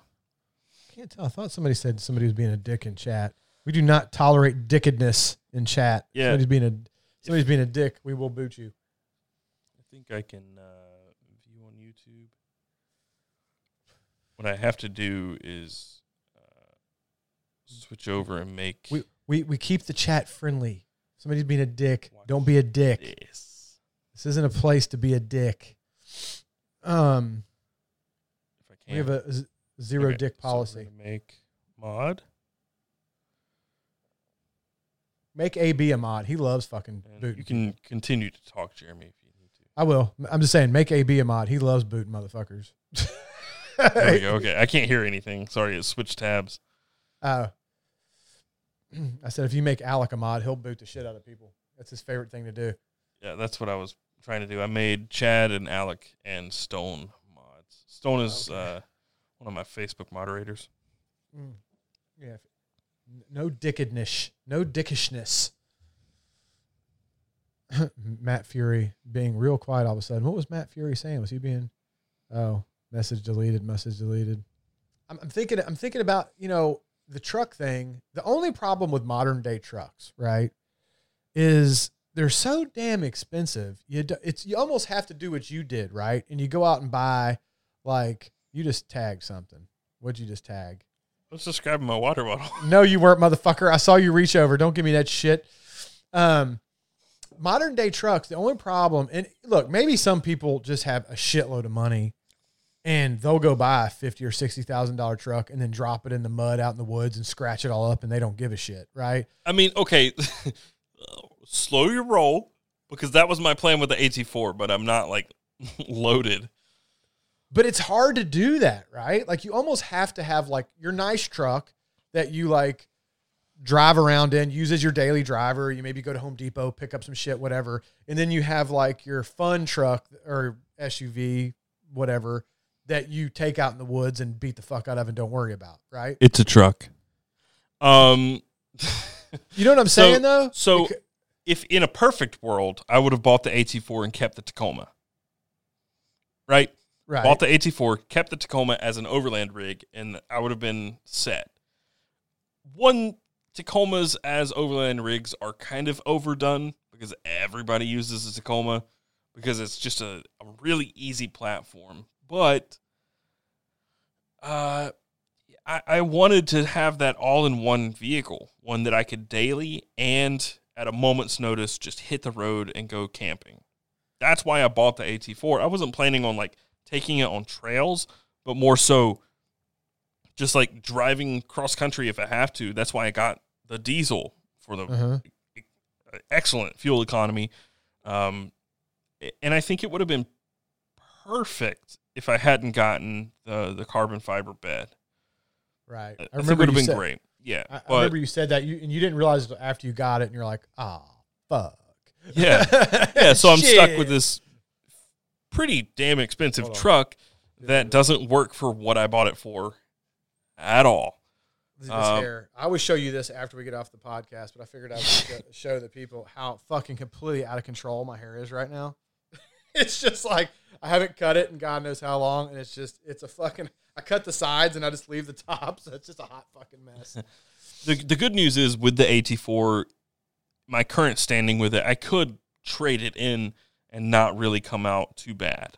Yeah, because you got a really good deal on it, so you're in good shape. You're not upside down on it. Yeah, I'm not upside down. I could actually sell it, and I wouldn't make money overall, but I would get money in pocket if I sold it right now, which is nice. But that's beside the point. I went a year almost after buying that AT4, and then I finally just got pushed to my limit. The whole reason was I wanted to do this overland vehicle, and it didn't work, and I had to wait and try and figure stuff out. It didn't work. So I started researching vehicles, and I had messaged you and a few other people, and I think I think everybody was like, what are you thinking? What are you doing? Because I was wanting to overland a Suzuki Samurai, and they're about this long. Yeah, dude, we talked about that. And they're about this tall. I just can't get behind it, dude. It reminds me of that thing your dad built. Yeah. You know what I mean? It's like some people have done it, though. People have overlanded Suzuki Samurais, and they're really cool. The only problem I had with the Samurai, there are two, actually. One is that I can't take my kids, so... It does have a back seat, but, I mean, barely. And if I wanted to put kids in the back, there'd be no room for any kind of gear or anything. So then you're talking about needing extra storage, so you'd have to pull a trailer or something. That defeats the purpose. As a solo rig, like me going somewhere, that'd be awesome. But once you start building up Suzuki Samurais, and I was going to do a TDI swap, so I was going to put a diesel in a Suzuki Samurai. I still may do it just for the hell of it because they're not very expensive. But, but all that aside, the other problem is once you start getting a Samurai lifted, bigger tires and everything, they have tiny engines. So you're going down the highway at 55 redlining. Well, you know, like, and you're the fuel economy is fine, but you're redlining at 55, and that thing's like, it's just a bad setup. Well, and I have to imagine they're a bit tippy. Amazing crawlers. They got to be a bit tippy. Yeah, they're not exactly. They're kind of top heavy. With a Land Rover, they get really tall when you start building them up as overland rigs, but they're super bottom heavy. Right. So it's okay that it's tall. They're very, very bottom heavy and very balanced, despite looking kind of funky. So the reason I ended up going with a Land Rover is affordability. I mean, I paid $4,000 for that thing, and it I think I got a good deal. I think. I mean, verdict's still out, but I think I did. I can buy brackets and put car seats in it if I wanted to go camping with the family, which is a possibility. Like, that's a possibility in that vehicle. Absolutely would not be with a Samurai. No. The fuel economy is garbage on that thing. I'm getting about 12 right now, 12 miles to the gallon, with no gear, no nothing. It's just driving around town. I'm getting 12 miles to the gallon. I mean, they're heavy, bro. They're very heavy. And it does sound really good starting up, though. Once that V8. Once you start loading that thing down, man, it's going to be real heavy. You know, you start. So there's a YouTube channel, Dirt Lifestyle, who has a Land Rover Discovery 2 Overland build with all of his gear on the highway. He's still getting 16. So that's good. I don't know if I need to try to do some optimizations and improve the fuel economy or what, but, I mean, his is at least doing good. I hope mine can do better on the highway. Hey, baby, you know the old redneck saying. There ain't no replacement for displacement, okay? Come on. There isn't, man. It's true, man. I love a V8, bro. I love it. Dude, that V8 is so nice. I've never owned a V8, right? What? So my Tacoma was a V6. Oh, dude, I love a V8. I got rid of the Tacoma. I had a Honda, a four-cylinder Honda. That thing was horrible. And then I got a Scion TC. I don't even know what engine was in that thing. Got a V6 Tacoma. V8s, bro. I had an inline six. It was a flat four. The FRS was a flat four Boxster engine. Yeah. Then I had the V6 Tacoma actually came after the FRS. Then I have an inline six diesel with the AT4. And then this thing, finally, I got a V8. What was that commercial back in the day? Got a Hemi? You got a Hemi? You about to find out. Oh, God. Dude, check out these little bougie Scotch glasses that the guys from Scotch Malt sent with the last. You ever seen these kind of glasses for drinking Scotch? No. It's like it looks more like tulip shaped. Yeah, they're and they got a stem on the bottom, even more so than like a. I think these are like Glenny. Yeah, I think these are like very Scotchy tasting glasses. They're very good for nosing because of how tapered this nose is. Yes, here we are. I'm trying some of this Glendronic with this, Alec, if you're still in the chat. I'm sure he's had one of these blind face with Glendronic because I know he likes Glendronic, so curious to see if he thinks this Glendronic and this Gatekeeper is going to go well together. Yeah, dude, how nice is that, right? Did he send you one of these? Were there any of these left? No, I did not get a beard one. It's got the leaf and barrel. We're getting more of these in. If they're not already in, they're coming in soon. But yeah, I mean, you can see the difference between a standard Glen and this, right? So similar volume wise, but like this, the normal Glencairn has like a fatter base, and then this is a very tulip, it's not almost wine glass type, and this one is even more tapered. It's even smaller on the nose or on the top of the glass. And man, I was going to pour something in this, but Straight out of the box, it smells kind of funky. So not you might. I don't know if they clean that with any kind of agent at the factory or whatever. You might want to, you know, give that a little rinse with some water before you use it. It smells like good old summer taint. Ah, summer taint. Hey, Glenn says Glendronic might be a little funky with the gatekeeper. Give it a try. I'm about to. We'll see. We'll give her a roll. I don't think I've ever had a whiskey and a cigar that I was like, this is horrible, right? There are varying degrees of like, this is awesome. Actually, there's a Leaf and Barrel that I'm dropping tomorrow. It'll be out tomorrow. See, dude, that's the thing about a Glen, dude, is it's I think, if I'm not mistaken, they're actually made of crystal, right? So they give you that ting, ting. You don't get that out of any other kind of glass or any other kind of like, you know, just standard, like the Bourbon Trail glasses. They do not do that, right? Only Glenn's do. This has stuff in it. That almost does. It's too thick to ring, dude. That thing's thick as fuck. It hurts my finger. But but I've never had a bad whiskey cigar pairing. I've never had one that I was like, oh. But anyway, what I was saying, the Leaf and Barrel that's dropping tomorrow. A little spoiler alert, and Taylor. If you can get it, I think I told you this, please get some Elijah Craig Toasted Barrel. Yep. And then get a Steve Saka Sin Compromiso and have those together. I'm telling you, bro, that's one of my favorite pairings I've probably had lately. It's up there with my favorite pairings. They're delicious together.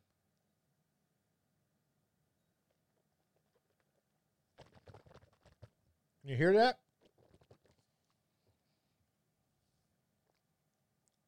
I hear you swishing. Dude, that Glendronic. That shit is so good. I mean, it is a high level of goodness in that glass. Let's see what's going on with the gatekeeper. You need to get your shit so you can smoke some cigars on this, man. Well, I am on an exterior wall, and I have a drop ceiling, and we were looking, and there may be some way for me to vent, so we'll see. Alec? The problem is I'm in a month-to-month lease in here, and I don't know how long I'll be here. I don't know, Alec. That's pretty nice, actually. Oh, look, somebody said that the Toasted Barrel on the Kintsugi was beyond phenomenal. Man, that Toasted Barrel, I feel like, and that's why I say you really need to get a bottle. I feel like that whiskey is going to really do very nice with a lot of cigars. Like, it's just a good fucking sweet, nice. Okay, so send me a bottle. I wish I could, man. I can't get it. You can't get it. How am I going to get it? I don't know. Maybe you could have some. Ken Martin, one of my Patreons, good man. I don't know if he's in the chat tonight. He sent me that bottle, and I think he told me he's going to try to get another case. And if he does, I'll see if he can squirrel away a couple bottles for us. All right, I'm looking at Reserve Bar, but I've already spent too much on whiskey lately. It's not an expensive bottle. Well, I say it's not an expensive bottle. MSRP is $50, but if what happens to a lot of them is if it's not available, the price skyrockets because of availability. Okay, so it's not on Reserve Bar. Oh. Alex says, I can get it. It'll be here in 2 weeks. He says, I can get it and I'll be near you in 2 weeks. Oh, there you go. He said he's going to be up by you in 2 weeks. Alec can get you a bottle and give it to you when he's up there. Well, I would appreciate that, Alec, very much. Dude, it's delicious. Alec, have you had it? Have you tried it, Alec? What's your thoughts on it? I think it's fucking delicious. I love it. And like I said, I feel like it went really, really well with that, Sin Compromiso, but I do feel like it would be one of those whiskeys that would go really well with a lot of cigars. Glendronic 15 is 100 by me, though. No, not Glendronic, Alec. Elijah Craig Toasted Barrel, bud. He can get Glendronic up by him, I would assume. That's not usually too hard to find. I'm talking about the Toasted Barrel, Elijah Craig. I have had both, but not together. Oh, okay. What did you think? I need you to read this from Colin. What did you think about the Toasted Barrel, though? Taylor, you would get that bottle from Jeremy, like you got all your leaf and barrel stuff. Hey, he did get all his leaf and barrel stuff right there. See? Like 6 months late. Dude. See, I felt bad for like the first few times. I'm like, hey, are you actually going to send this stuff? I felt kind of bad. And then it turned into a thing where it's like, nah, I'm never going to get this. I'm just going to give him shit until I do. Well, here's the thing. I don't have any of it, right? It's all with Chad, and I'm not saying Chad didn't. Which makes it kind of worse because you just have to be like, hey. But I thought I did. Maybe I did. I'm not blaming Chad because Chad is – let me tell you something. No, Chad's got his shit together. Don't blame Chad. Don't bring Chad into this. Chad is on point. No, and that's what I'm saying. I'm not blaming it on Chad. Chad makes Amazon look like they ship slow. Okay, let's just get that square. I love Toasted Barrel. Yeah, those disappeared by me quickly, but it's going to be a yearly release. Yeah, it's supposed to be part of their normal collection now, so it's supposed to be, you know, out every year. But yeah, I couldn't even find a bottle up here. Like I said, Ken Martin sent me a bottle. It was impossible for me to get here, but it's fucking delicious. It's all right, good. Jeremy, let's start fielding questions. I mean, we've been kind of reading comments this whole time, but let's. All right, chat. Send us some actual questions, some good questions. I saw a question a long time ago, way back, way further than I can scroll back. I don't know who it was from, but the question that I recall was, did you work for everything or were you handed everything? I think that was the guy that was being a dick and then they booted him. They were probably. Yeah. Just to answer the question, I've worked multiple jobs. Like before I started working for myself, I worked multiple jobs since I was 15. Like when I was 15, I got my first job. Actually, the day I turned 16, I got my first job. And after working that first job, I had multiple jobs until I quit CNET a few years ago and started working for myself. In fact, one of the stipulations of working contract for CNET is that you have other jobs to prove that you're not an employee and you're a contractor. So I was required to keep my status with CNET. I was required to have multiple jobs.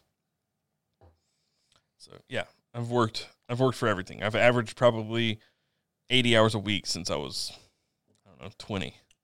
And to mirror what Taylor said, I got my first job when I was 14 doing landscaping just in the neighborhood we lived in. There was a landscape company that was doing stuff.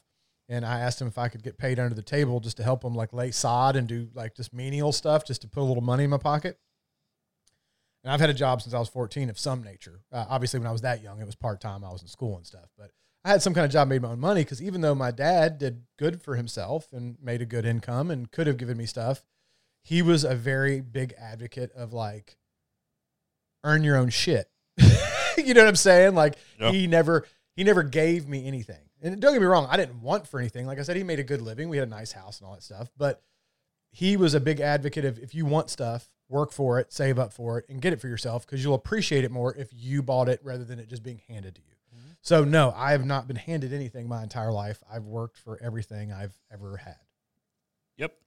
Except for that 38-year Scotch that you have on your shelf. I still worked for that. I'm just trying to give you some shit. No, I where was it? Taylor, what band were you in? Well, I was in two bands when I was in high school. You were in a band? How did I not know this about you? First band, I was 14. It was a hardcore band. We were playing bars. I was 14. It's like 2 a.m. and I'm at a bar on a Friday night, you know? What did you play, bass? No, I did vocals, my guy.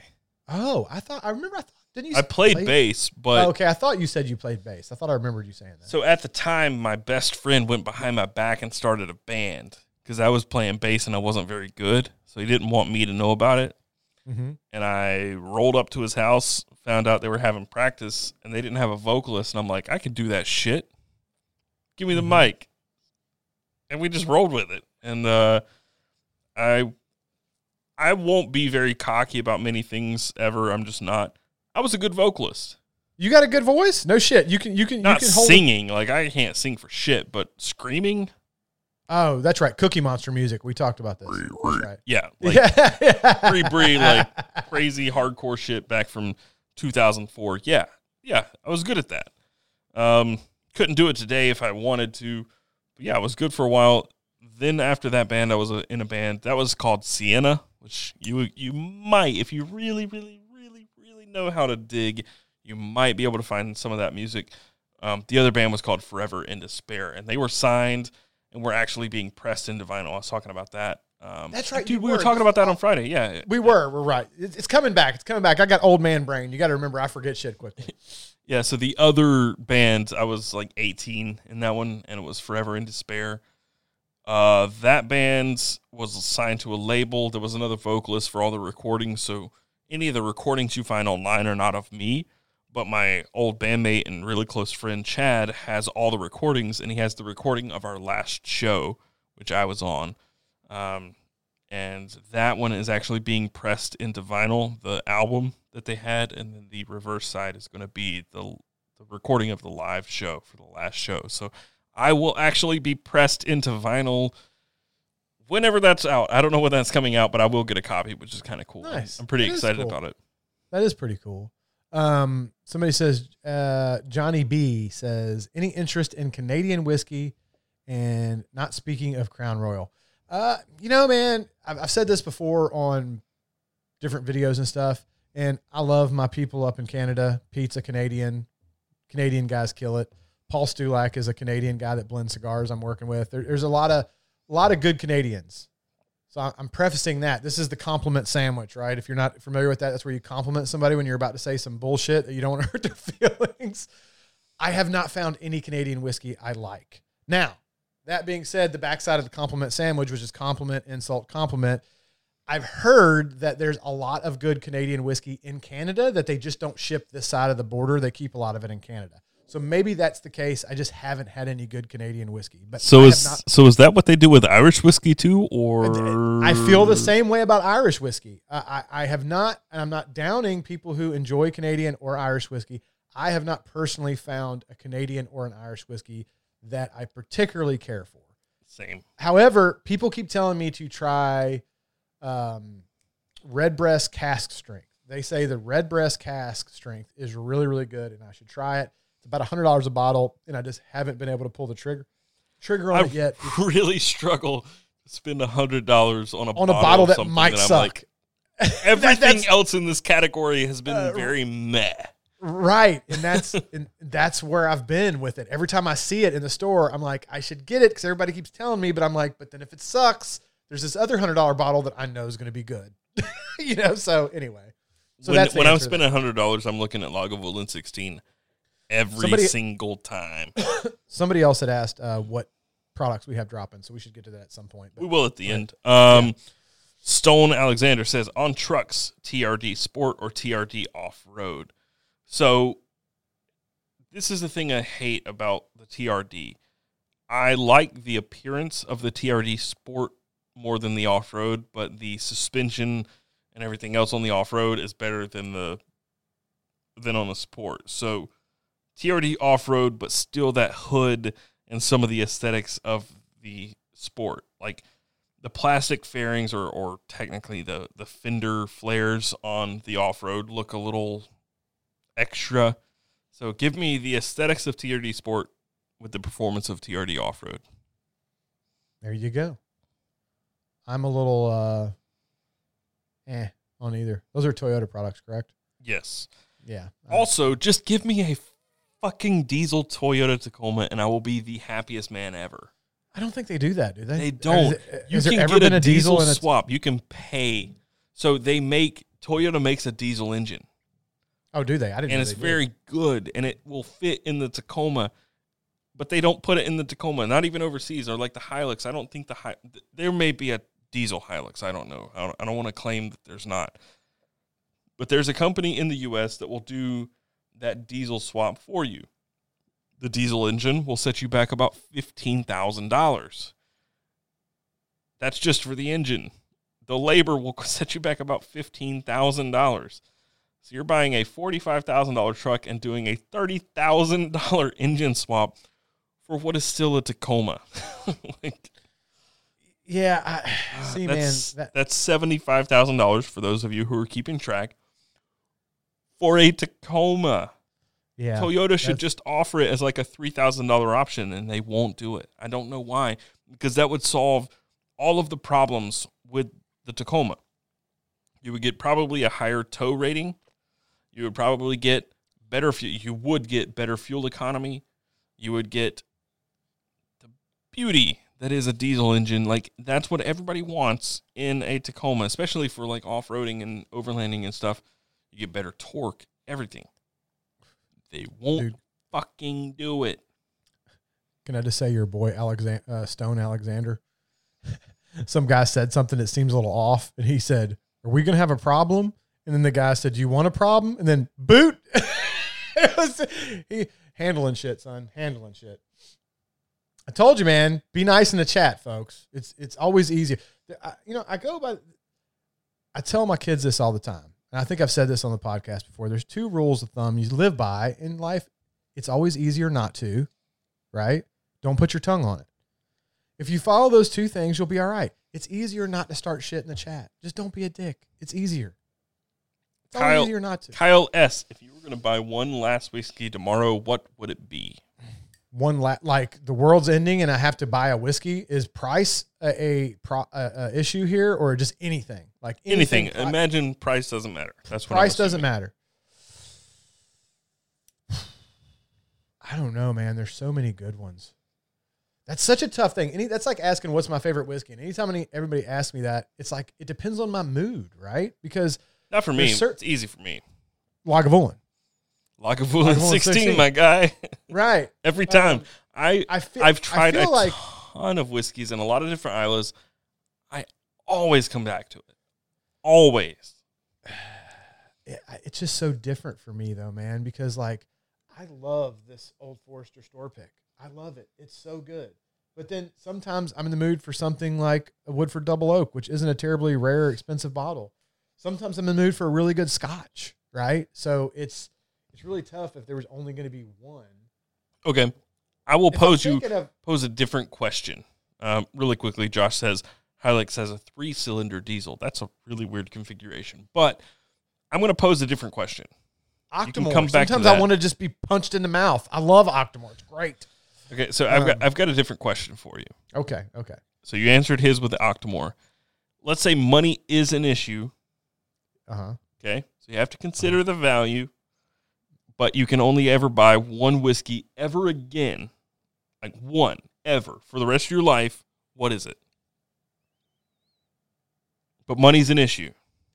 If money's an issue, and you're trying to get, because this is inexpensive. This bottle was like under, I think, $40. I think It wasn't expensive. It was, if you're talking budget, either that or even though now I think distribution's going to be an issue because it was bought by Sazerac, so they're probably going to fuck it up, but. Early times bottle and bond, bang for the buck. I think that's like the best bottle you can buy. I still say that, although, like I said, now Sazerac bought it. It could be totally fucked. Never had it because it's not available to me. Yeah, it wasn't to me either. I had to have it shipped to me. But it was I think $24 for a liter, right? Wow. Right, and it's fucking delicious, right? So talking money an issue. This is my opinion. I bet you can guess it. Can you guess it? Well, is it if money? Probably the only thing I can think of lately that you've really said that's inexpensive that you really like is you've been a big fan of the Elijah Craig lately. Small batch, dude. Yeah, dude. It. Just do it. Buy a bottle already. If you haven't bought a bottle of Elijah Craig small batch, do it. I'm telling you, if you like that, you're gonna fucking love the Toasted Barrel. Oh, although you're not a big fan of really sweet stuff though. It's really sweet. Super sweet kind of gets me a little bit. Like, but it's kind of sweet in the same way that double oaked is, right? Yeah. So it's not like clawingly like syrup sweet, but it's got a nice amount of sweetness. If money isn't necessarily as much of an issue, it would be really truly a toss up between 1920. Yeah, 1920's on my list for sure. And Lagavulin, Okay, so this is going to sound bad coming from the guy who's like a through-and-through Isla guy, but when I'm at home and I'm smoking a cigar, I typically go for bourbon. Bourbon goes good with cigars. I mean, scotch does too, but scotch, bourbon, a lot of the time is just like a little too intense for other things. Like, scotch is something you typically enjoy by itself. Well, it's the kind of scotches you drink. Well, Islas. Right? Like peat bomb Islas. Yeah. Right. Like, if you're going Speyside, Highland, stuff like that, like, those are a lot of times light, nuanced, sometimes sweet. They go really well with cigars. But, yeah, it is. Islas are the things that I have the hardest time pairing with cigars because they're just so fucking aggressive that it butts. You know what I mean? Right. So, what I do when I'm smoking a cigar and I'm like, this could be better, if I'm drinking a bourbon with it, I'll finish that bourbon and I'll go grab a scotch, like an Ardbeg. And I'm like, okay, now I can just, whatever, this cigar's fine. You know, like, just right? Overpower the cigar, grab a scotch, and it's fine. We had the same question with cigars, right? So, and it was Jay Gunner asked, if you could only buy one cigar, what would it be? And see, and I hate to always, like, sidestep these, but it's the same thing, right? I smoke so many cigars that it really depends, like, on my mood, right? Like, it depends. That Kintsugi, probably the highest I've rated a cigar, right? That cigar is fantastic. And I feel like, and I know you guys are going to say it's because Alec's in here. I don't even know if he's still in the chat. Yeah, he is, because I'm going to highlight him next, actually. It's a great middle-of-the-road cigar where it's not too strong, it's not too light, it's right down the middle of the road, right? So that would be a really good option. But then there's sometimes I'm in the mood to get my teeth kicked in a little bit, and I want, like, a My Father or an AJ Fernandez or something that's really got a whole lot of just thump on it, right? I still haven't smoked that LFD. You made me a little gun shy on it. Well, there's usually a lot of nicotines in those LFDs because they usually use a lot of Lajero. But it's a 70 ring gauge Lajero. Yeah, and it's 6.5 inches long. It's a big ass cigar. So it depends. I would say right now, and it also changes monthly because I'm always trying new cigars and then I like new stuff. But I would probably say either the Kintsugi or right now I've really got a hard on for the a couple of the Placencia blends, like the Alma Fuerte and the Alma del Fuego. Both of those are really, really good cigars. So I think some of those would be, or that damn Sin Compromiso, man. Those are right now some of my favorite cigars. For me, it's Liga number 9. Liga number 9. Yeah, it would 100%, because just on smell, like aromatics alone. Mm-hmm. Like, if I open my humidor and I smell each cigar, I would pick the Liga number 9. Mm-hmm. And that follows through with smoking it. It just does. But AB, Alex says, Taylor, I'd be curious if in a year you're talking about the same bottles, palates and preferences change a lot. No, they absolutely do. Bourbon for me I've gone through like a roller coaster of bourbon since I met Jeremy. But Scotch, I've stayed pretty true on because I've been drinking these for probably about 3 or 4 years now. He really has, dude. I have tried hard to find something for him to butt up against Lagavulin. And even though he likes a lot of them, he's like, no, it's good, but it's still not as good as Lagavulin. Yep, I choose it every time. Like, there are days when I'm like, I want an Ardbeg over the Lagavulin, but every time my favorite is always Lagavulin 16. I think it's extremely balanced, which is what I really like. It's got that heavy peat smoke, but it's not necessarily a peat bomb like Ardbeg. It's also got some sweetness underneath of it too. Yeah, it's got a little bit of everything, and I think that's what I love about it. It's not like too much in one direction. Right. Well, you know, and it's funny. I just thought of this in my head because as you were talking, I'm looking behind me at these bottles, and I'm like, you know, people ask me this a lot about cigars and whiskey, and I always feel like I'm sidestepping the question. But it's kind of like when people ask you about a favorite knife and you're like, man, it's so tough because I have so many knives that I go through on a regular basis that it's tough for me to narrow down just one. And I feel like I'm that way with whiskey and cigars. I drink so many different whiskeys and smoke so many different cigars that my opinion changes like fucking weekly. So that's you know funny what I mean? That you say that too, because I've gone through in the last year probably like 200 different knives. Right. But now I have narrowed it down to one. I've carried this, I would say 90 to 95% of the time since Thanksgiving. Right. Because you said it's just like... It's the knife. If I had to choose one, hands down, no question, it would be the Umnumzaan. Now, see, right now for me, it's between two. It's between my Inkosi, because I really fucking love that knife, and that damn TR3. I love that knife, dude. There's something about that knife that I just really, really like. Alex said, my bad, I meant bourbon.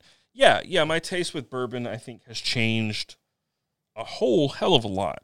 Especially, even with, like, rye, right? Like, I felt certain ways about certain ryes, and then you mentioned the eucalyptus bomb with Bulleit Rye, and now I'm like, I can't even think about Bulleit Rye without tasting eucalyptus. Yeah, sometimes somebody will put a note, and you're like, oh God, and you can't forget that they said that, and then every time you taste it, you taste that thing that they said. That's 100% the Bulleit Rye. Like, even thinking about it, I started thinking eucalyptus. IMAC Death says, but is the love for Lagavulin because of Ron Swanson? That definitely adds a couple points. No. That adds a couple points. It adds at least a little bit, because I fucking love Ron Swanson. He's like, but that's how I found out about Lagavulin for sure. Right. Like 100%. I was watching Parks and Rec, and I'm like, okay, he keeps talking about this. You know, I got to try it. And that's what happened is I had, $100 cash in my pocket. And I'm like, I want to go buy a bottle of Lagavulin. So I did, open it up, and I'm like, oh my God, this is amazing. It is a good one. And it's just stuck with me ever since. It is a good one. Alec, real quick, buddy. I'm not going to say it's the best pairing ever, but I really like the Gatekeeper with the Glendronic, man. I think the sweetness in the Glendronic is doing some nice things with the Gatekeeper. It's not perfect, you're right. It's not a perfect pairing, but I like it, man. It's pretty good. Perry McKinney, if you weren't doing YouTube, what would you be doing? I don't say y'all. Sorry. I'm from the South. I'm from, like, mountains, backwoods of North Carolina. I still don't say y'all. Sorry. I say y'all all the time. I don't say it. I say you all. What, how are you going? Oh, you all? See, that's just too much to say. You all. Like, just y'all. What would you be doing if you were doing YouTube? Shit, man. I don't know. Probably being miserable. Because, I had a 9-to-5 job that I fucking hated before I started doing YouTube. And my whole life, I had my whole adult life after I had, like, a career, I was doing that to pay the bills because it was a nice steady income, trying to figure out a way to get out of it because I fucking hated it. So I don't know, man. I'd like to think that somehow I would have ended up in this because I kind of feel like this is what I was meant to do. Wow. What is this, like a Miss America answer? No, I mean, I'm not saying that. I really enjoy doing this. No, but I mean, I really enjoy doing this. So, I mean, in my whole life, it's been doing what I had to do to pay the bills and trying to find that thing that I really enjoy doing. And also I was able to make a living at.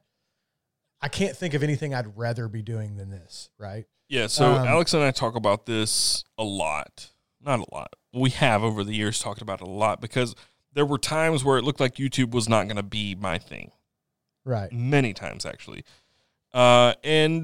And I had to think about it a lot. Like, what is my plan B? And for a long time, my plan B was wedding videography, which I would probably shoot my brains out. Stressful as fuck. So stressful. I can't dealing with brides is the worst thing ever. This doesn't come from a place of selfishness.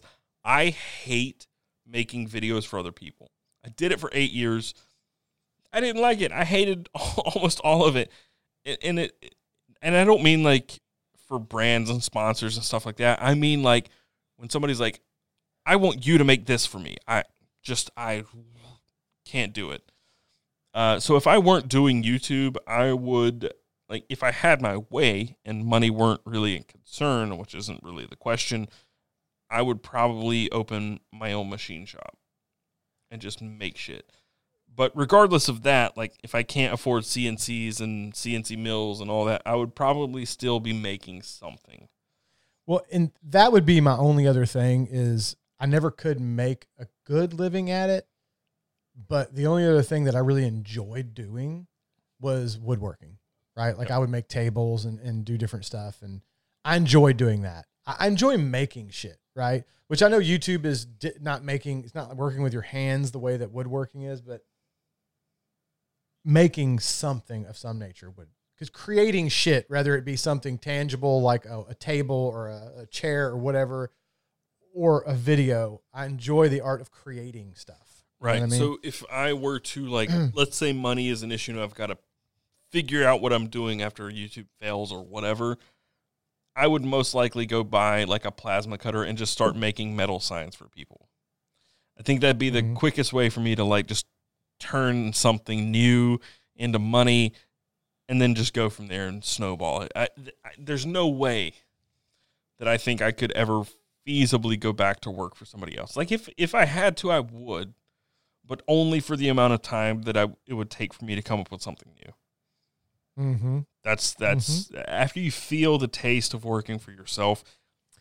And I know it's not for everybody because there are people in my family who are 1,000% company men and will be happy working for somebody else for the rest of their lives. That's not me. I can't do it. Right. I tried for almost 10 years and I never liked it for a second. Well, and that's why I said, like, you're like, somebody said, get a little touchy-feely. And you said, that's a fucking a pageant answer. But when I say that, it's because it's the first time I've ever in my life been satisfied with what I did, right? It wasn't just a job, right? Like, I enjoyed what I was doing. When I worked at the railroad, it was a job. It was a career in the fact that it was a long day. Right. I mean, it was a career in the fact that it was a good company and it was a good benefits. And all. So it was a career, but it was a job in the fact that I didn't really have love for it. I just did it because it paid the bills. Right? Yeah. And when it comes to something like this, like, I know everybody wants to be a YouTuber. Not everybody. I'm generalizing, but a very large percentage of people want to be a YouTuber or content creator or something because they perceive it as something that's simple and easy and you can do what you love for a living. But the truth is, once you get deep into this and it becomes your day-to-day, the more you do it, the more you begin to realize there are a lot of caveats and you have to be okay with those to do this full time. Like today, all I wanted to get done was a video that I shot on Monday. That's all I wanted to get done today. And I spent 6 hours of my day today, maybe pretty close to that, on the phone. Yep. Like trying to figure out stuff with this person and trying to figure out stuff with this person and emailing and like just trying to figure stuff out that Tuesdays has nothing to do with anything anybody's going to see for months. Tuesdays. That's my Tuesday every week. It's just phone calls and shit that I just always, every Tuesday, I know I'm not going to get a fucking thing done because I'm on calls and emails and this back end stuff. Tuesday's back end. Yep. And then buying a house becomes difficult. Taxes become really complicated. Like so many things become complicated, but at the end of the day, for me, it's worth it. For some people, it may not be. There's a good question, Taylor. He says, you've gone up and down on big knife, little knife since the time of the channel has started.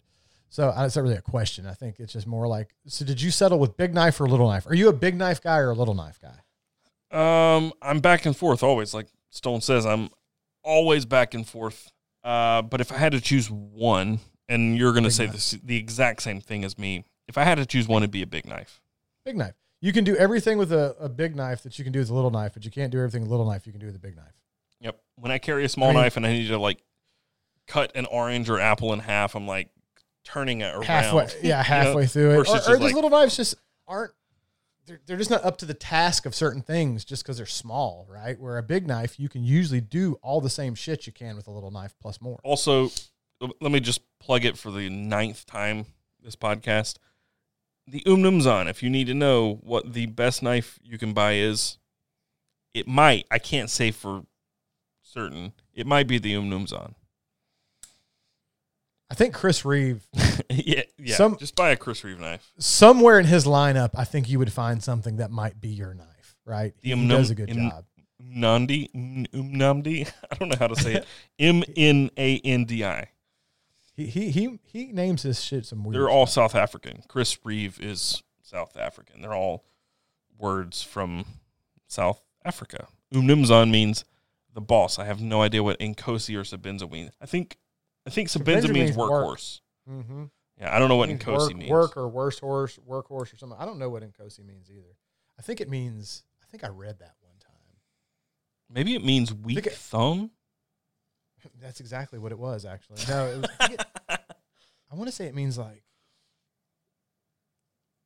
supreme or the best or something. It was something to do with, because I think the Inkosi was supposed to be like his like upgrade to the Sebenza, like I thought is the way he like designed. Oh, well, maybe yeah, the Sebenza. I thought you meant the design. Let's get real. Don't step over your bound there. Chief, that's what it means. Inkosi means chief. Chief. Okay. Mm-hmm. Great chieftain. Mm-hmm. Mm-hmm. All right. Well, I think that's probably a good place to wrap this up. We've been going for 3 hours. I'm kind of tired. Been here. Bug out or for military three lightweight. Bug out. What? Sorry, it was a quick one. Somebody said bug out or para three lightweight. I said bug out. Now, if you said normal para three, I'd say para three. I'd probably go para three lightweight. So yeah, I'm not a big fan of the lightweights. I'm not. Have you ever handled? They're fine. One? They're fine, but I don't like the kind of scales that come on them. I don't like those scales. I've had knives with those scales on them before. I don't like them. FRN. Mm-hmm. I don't like them. You know, G10 and FRN are practically the same thing. What the fuck's GTN? G10. Oh. G10, like G10 and FRN. I don't like G10 either. So FRN and G10 are both fiberglass reinforced nylon. G10 is milled.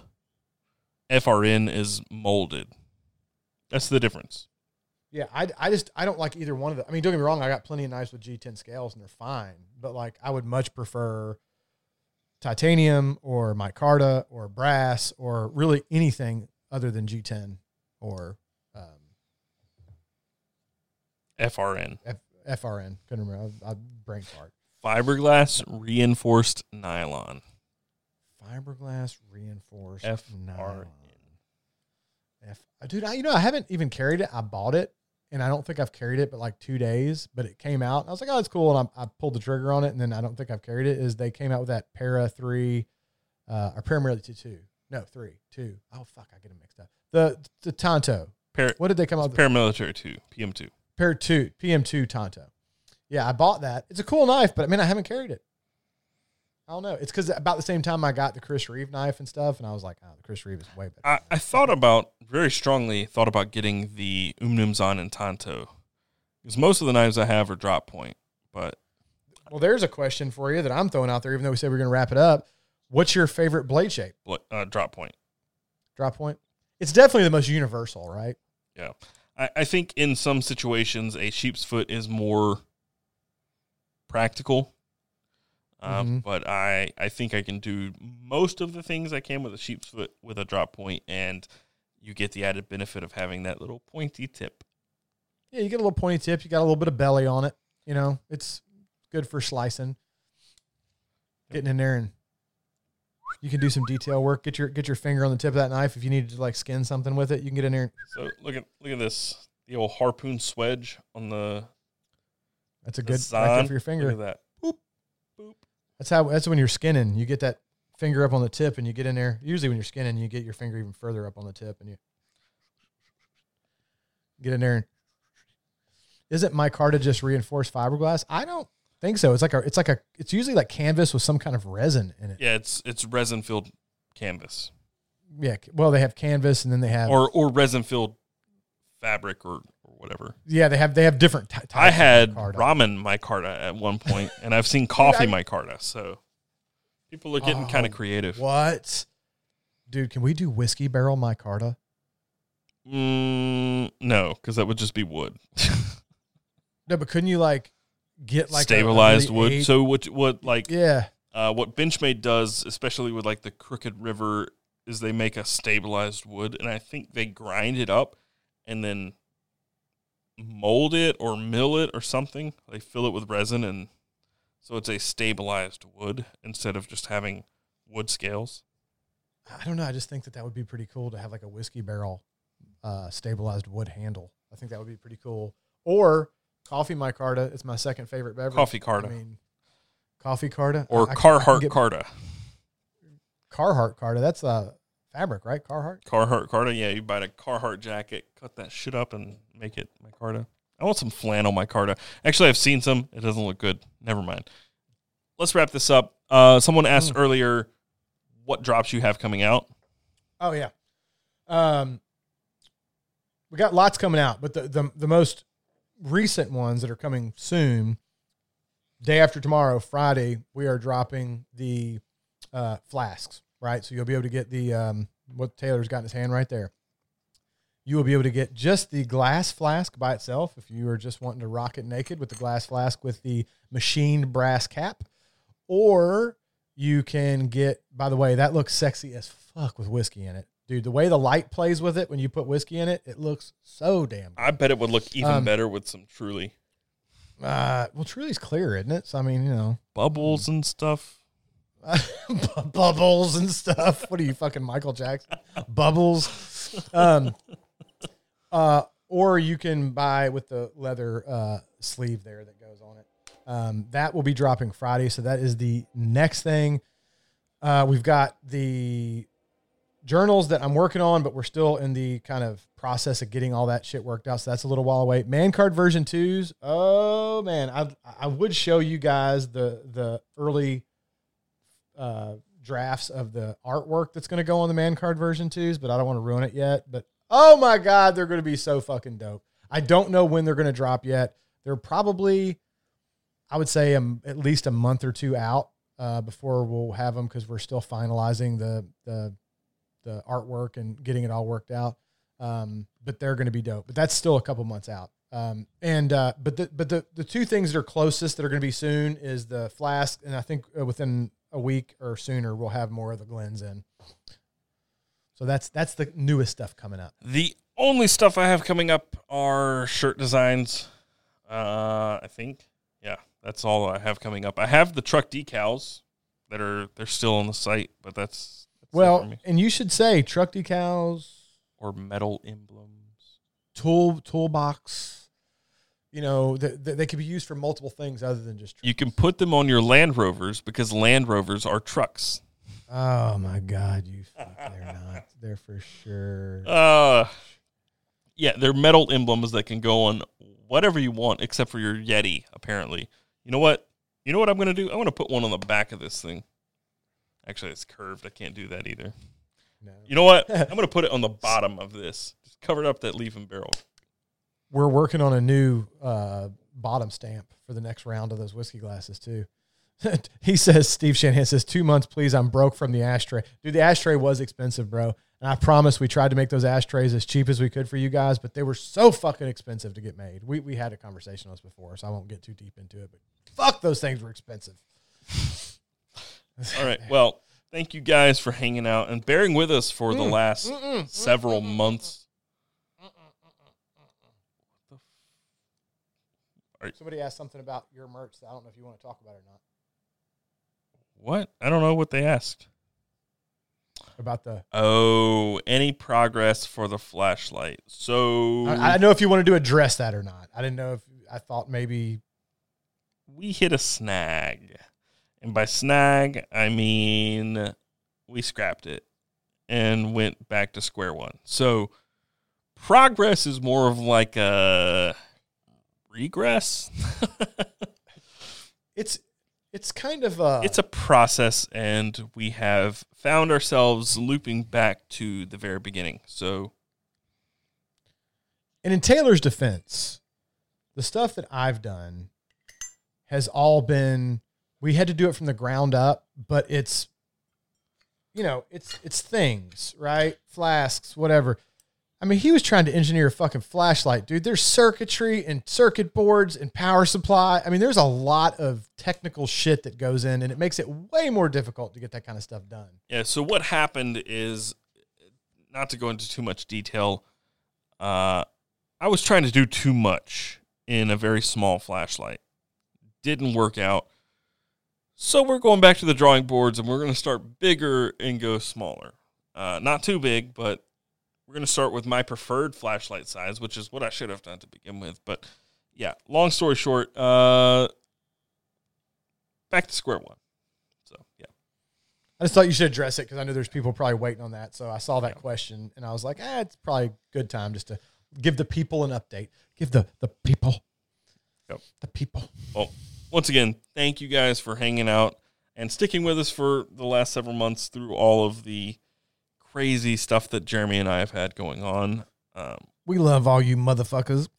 we do. And very, very soon, we're going to finally make this podcast what we truly envisioned it to be from the very start, which is not Jeremy going off into the weeds about... Oh, I'll still go off into the weeds, bitch. You still will, but, you know, I think with a guest on the podcast, we might have a little bit more structure. Yeah. Just a little bit. You know, and like we said, we're going to, Alec, if he's still in here, he is. We're, you know, thinking of some cool ways to incorporate him onto a podcast, like with the Puro, fuck, I can't say that word. But anyway, doing some stuff with Taylor and cigars and stuff with Alec, Michael Bluth from Dasa Fenimir, Chad from Big Idea. It's Open Sea Leather, my guy. Sorry, it is Open Sea Leather, right? Yeah, so there are lots of cool guests that have already agreed to come on, and now it's just a matter of getting back into the groove and schedule and all that stuff. The Bourbon Junkies still have to come on, so cool stuff. I heard about some stuff Dan said.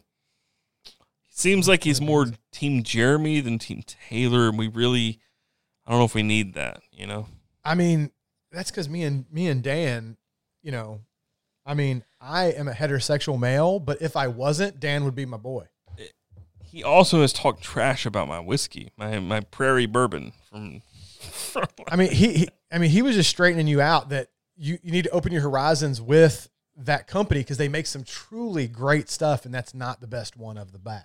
I like the way you said truly there. Anyway. Damn it. Every time I say the word, I'm going to have to start using the word that and start having to say that really or accurately. Like, I don't even know how to fucking... Guys, we're eventually going to whittle Jeremy down to saying, like, yes, no. Yeah, I'm going to be just going to be grunts. You know what? I'll make that into a soundbite, too. Okay, look at that. Boom. Got it. Thank you guys for hanging out. Be sure to follow us everywhere. Everything is linked in the show notes. You can follow Jeremy, myself, our second channels, the whole shebang, and we will be back next Wednesday at 8 p.m. Eastern Daylight Time, not Eastern Standard, because don't forget to roll your clocks forward this weekend and lose. Oh, that's coming. I can't wait, man. Yes, I love it. This weekend. I love it. Which means if you want to do a winter EDC update, you got to do it in the next few days, Jeremy. I won't be. I won't either. We talked about this. I won't get into that thing. My EDC's boring because I'm at home all the time because of Rona. So, you know. Yep. All right. Thanks, guys. We will see you next week. Love all you bitches. Bye-bye. Bye. I came from the mud. There's dirt on my hands. Strong like a tree. There's roots where I stand. Oh, I've been running from the law. Shoot me down soon. They sing on a sleepless night. Try to catch me howling at the moon.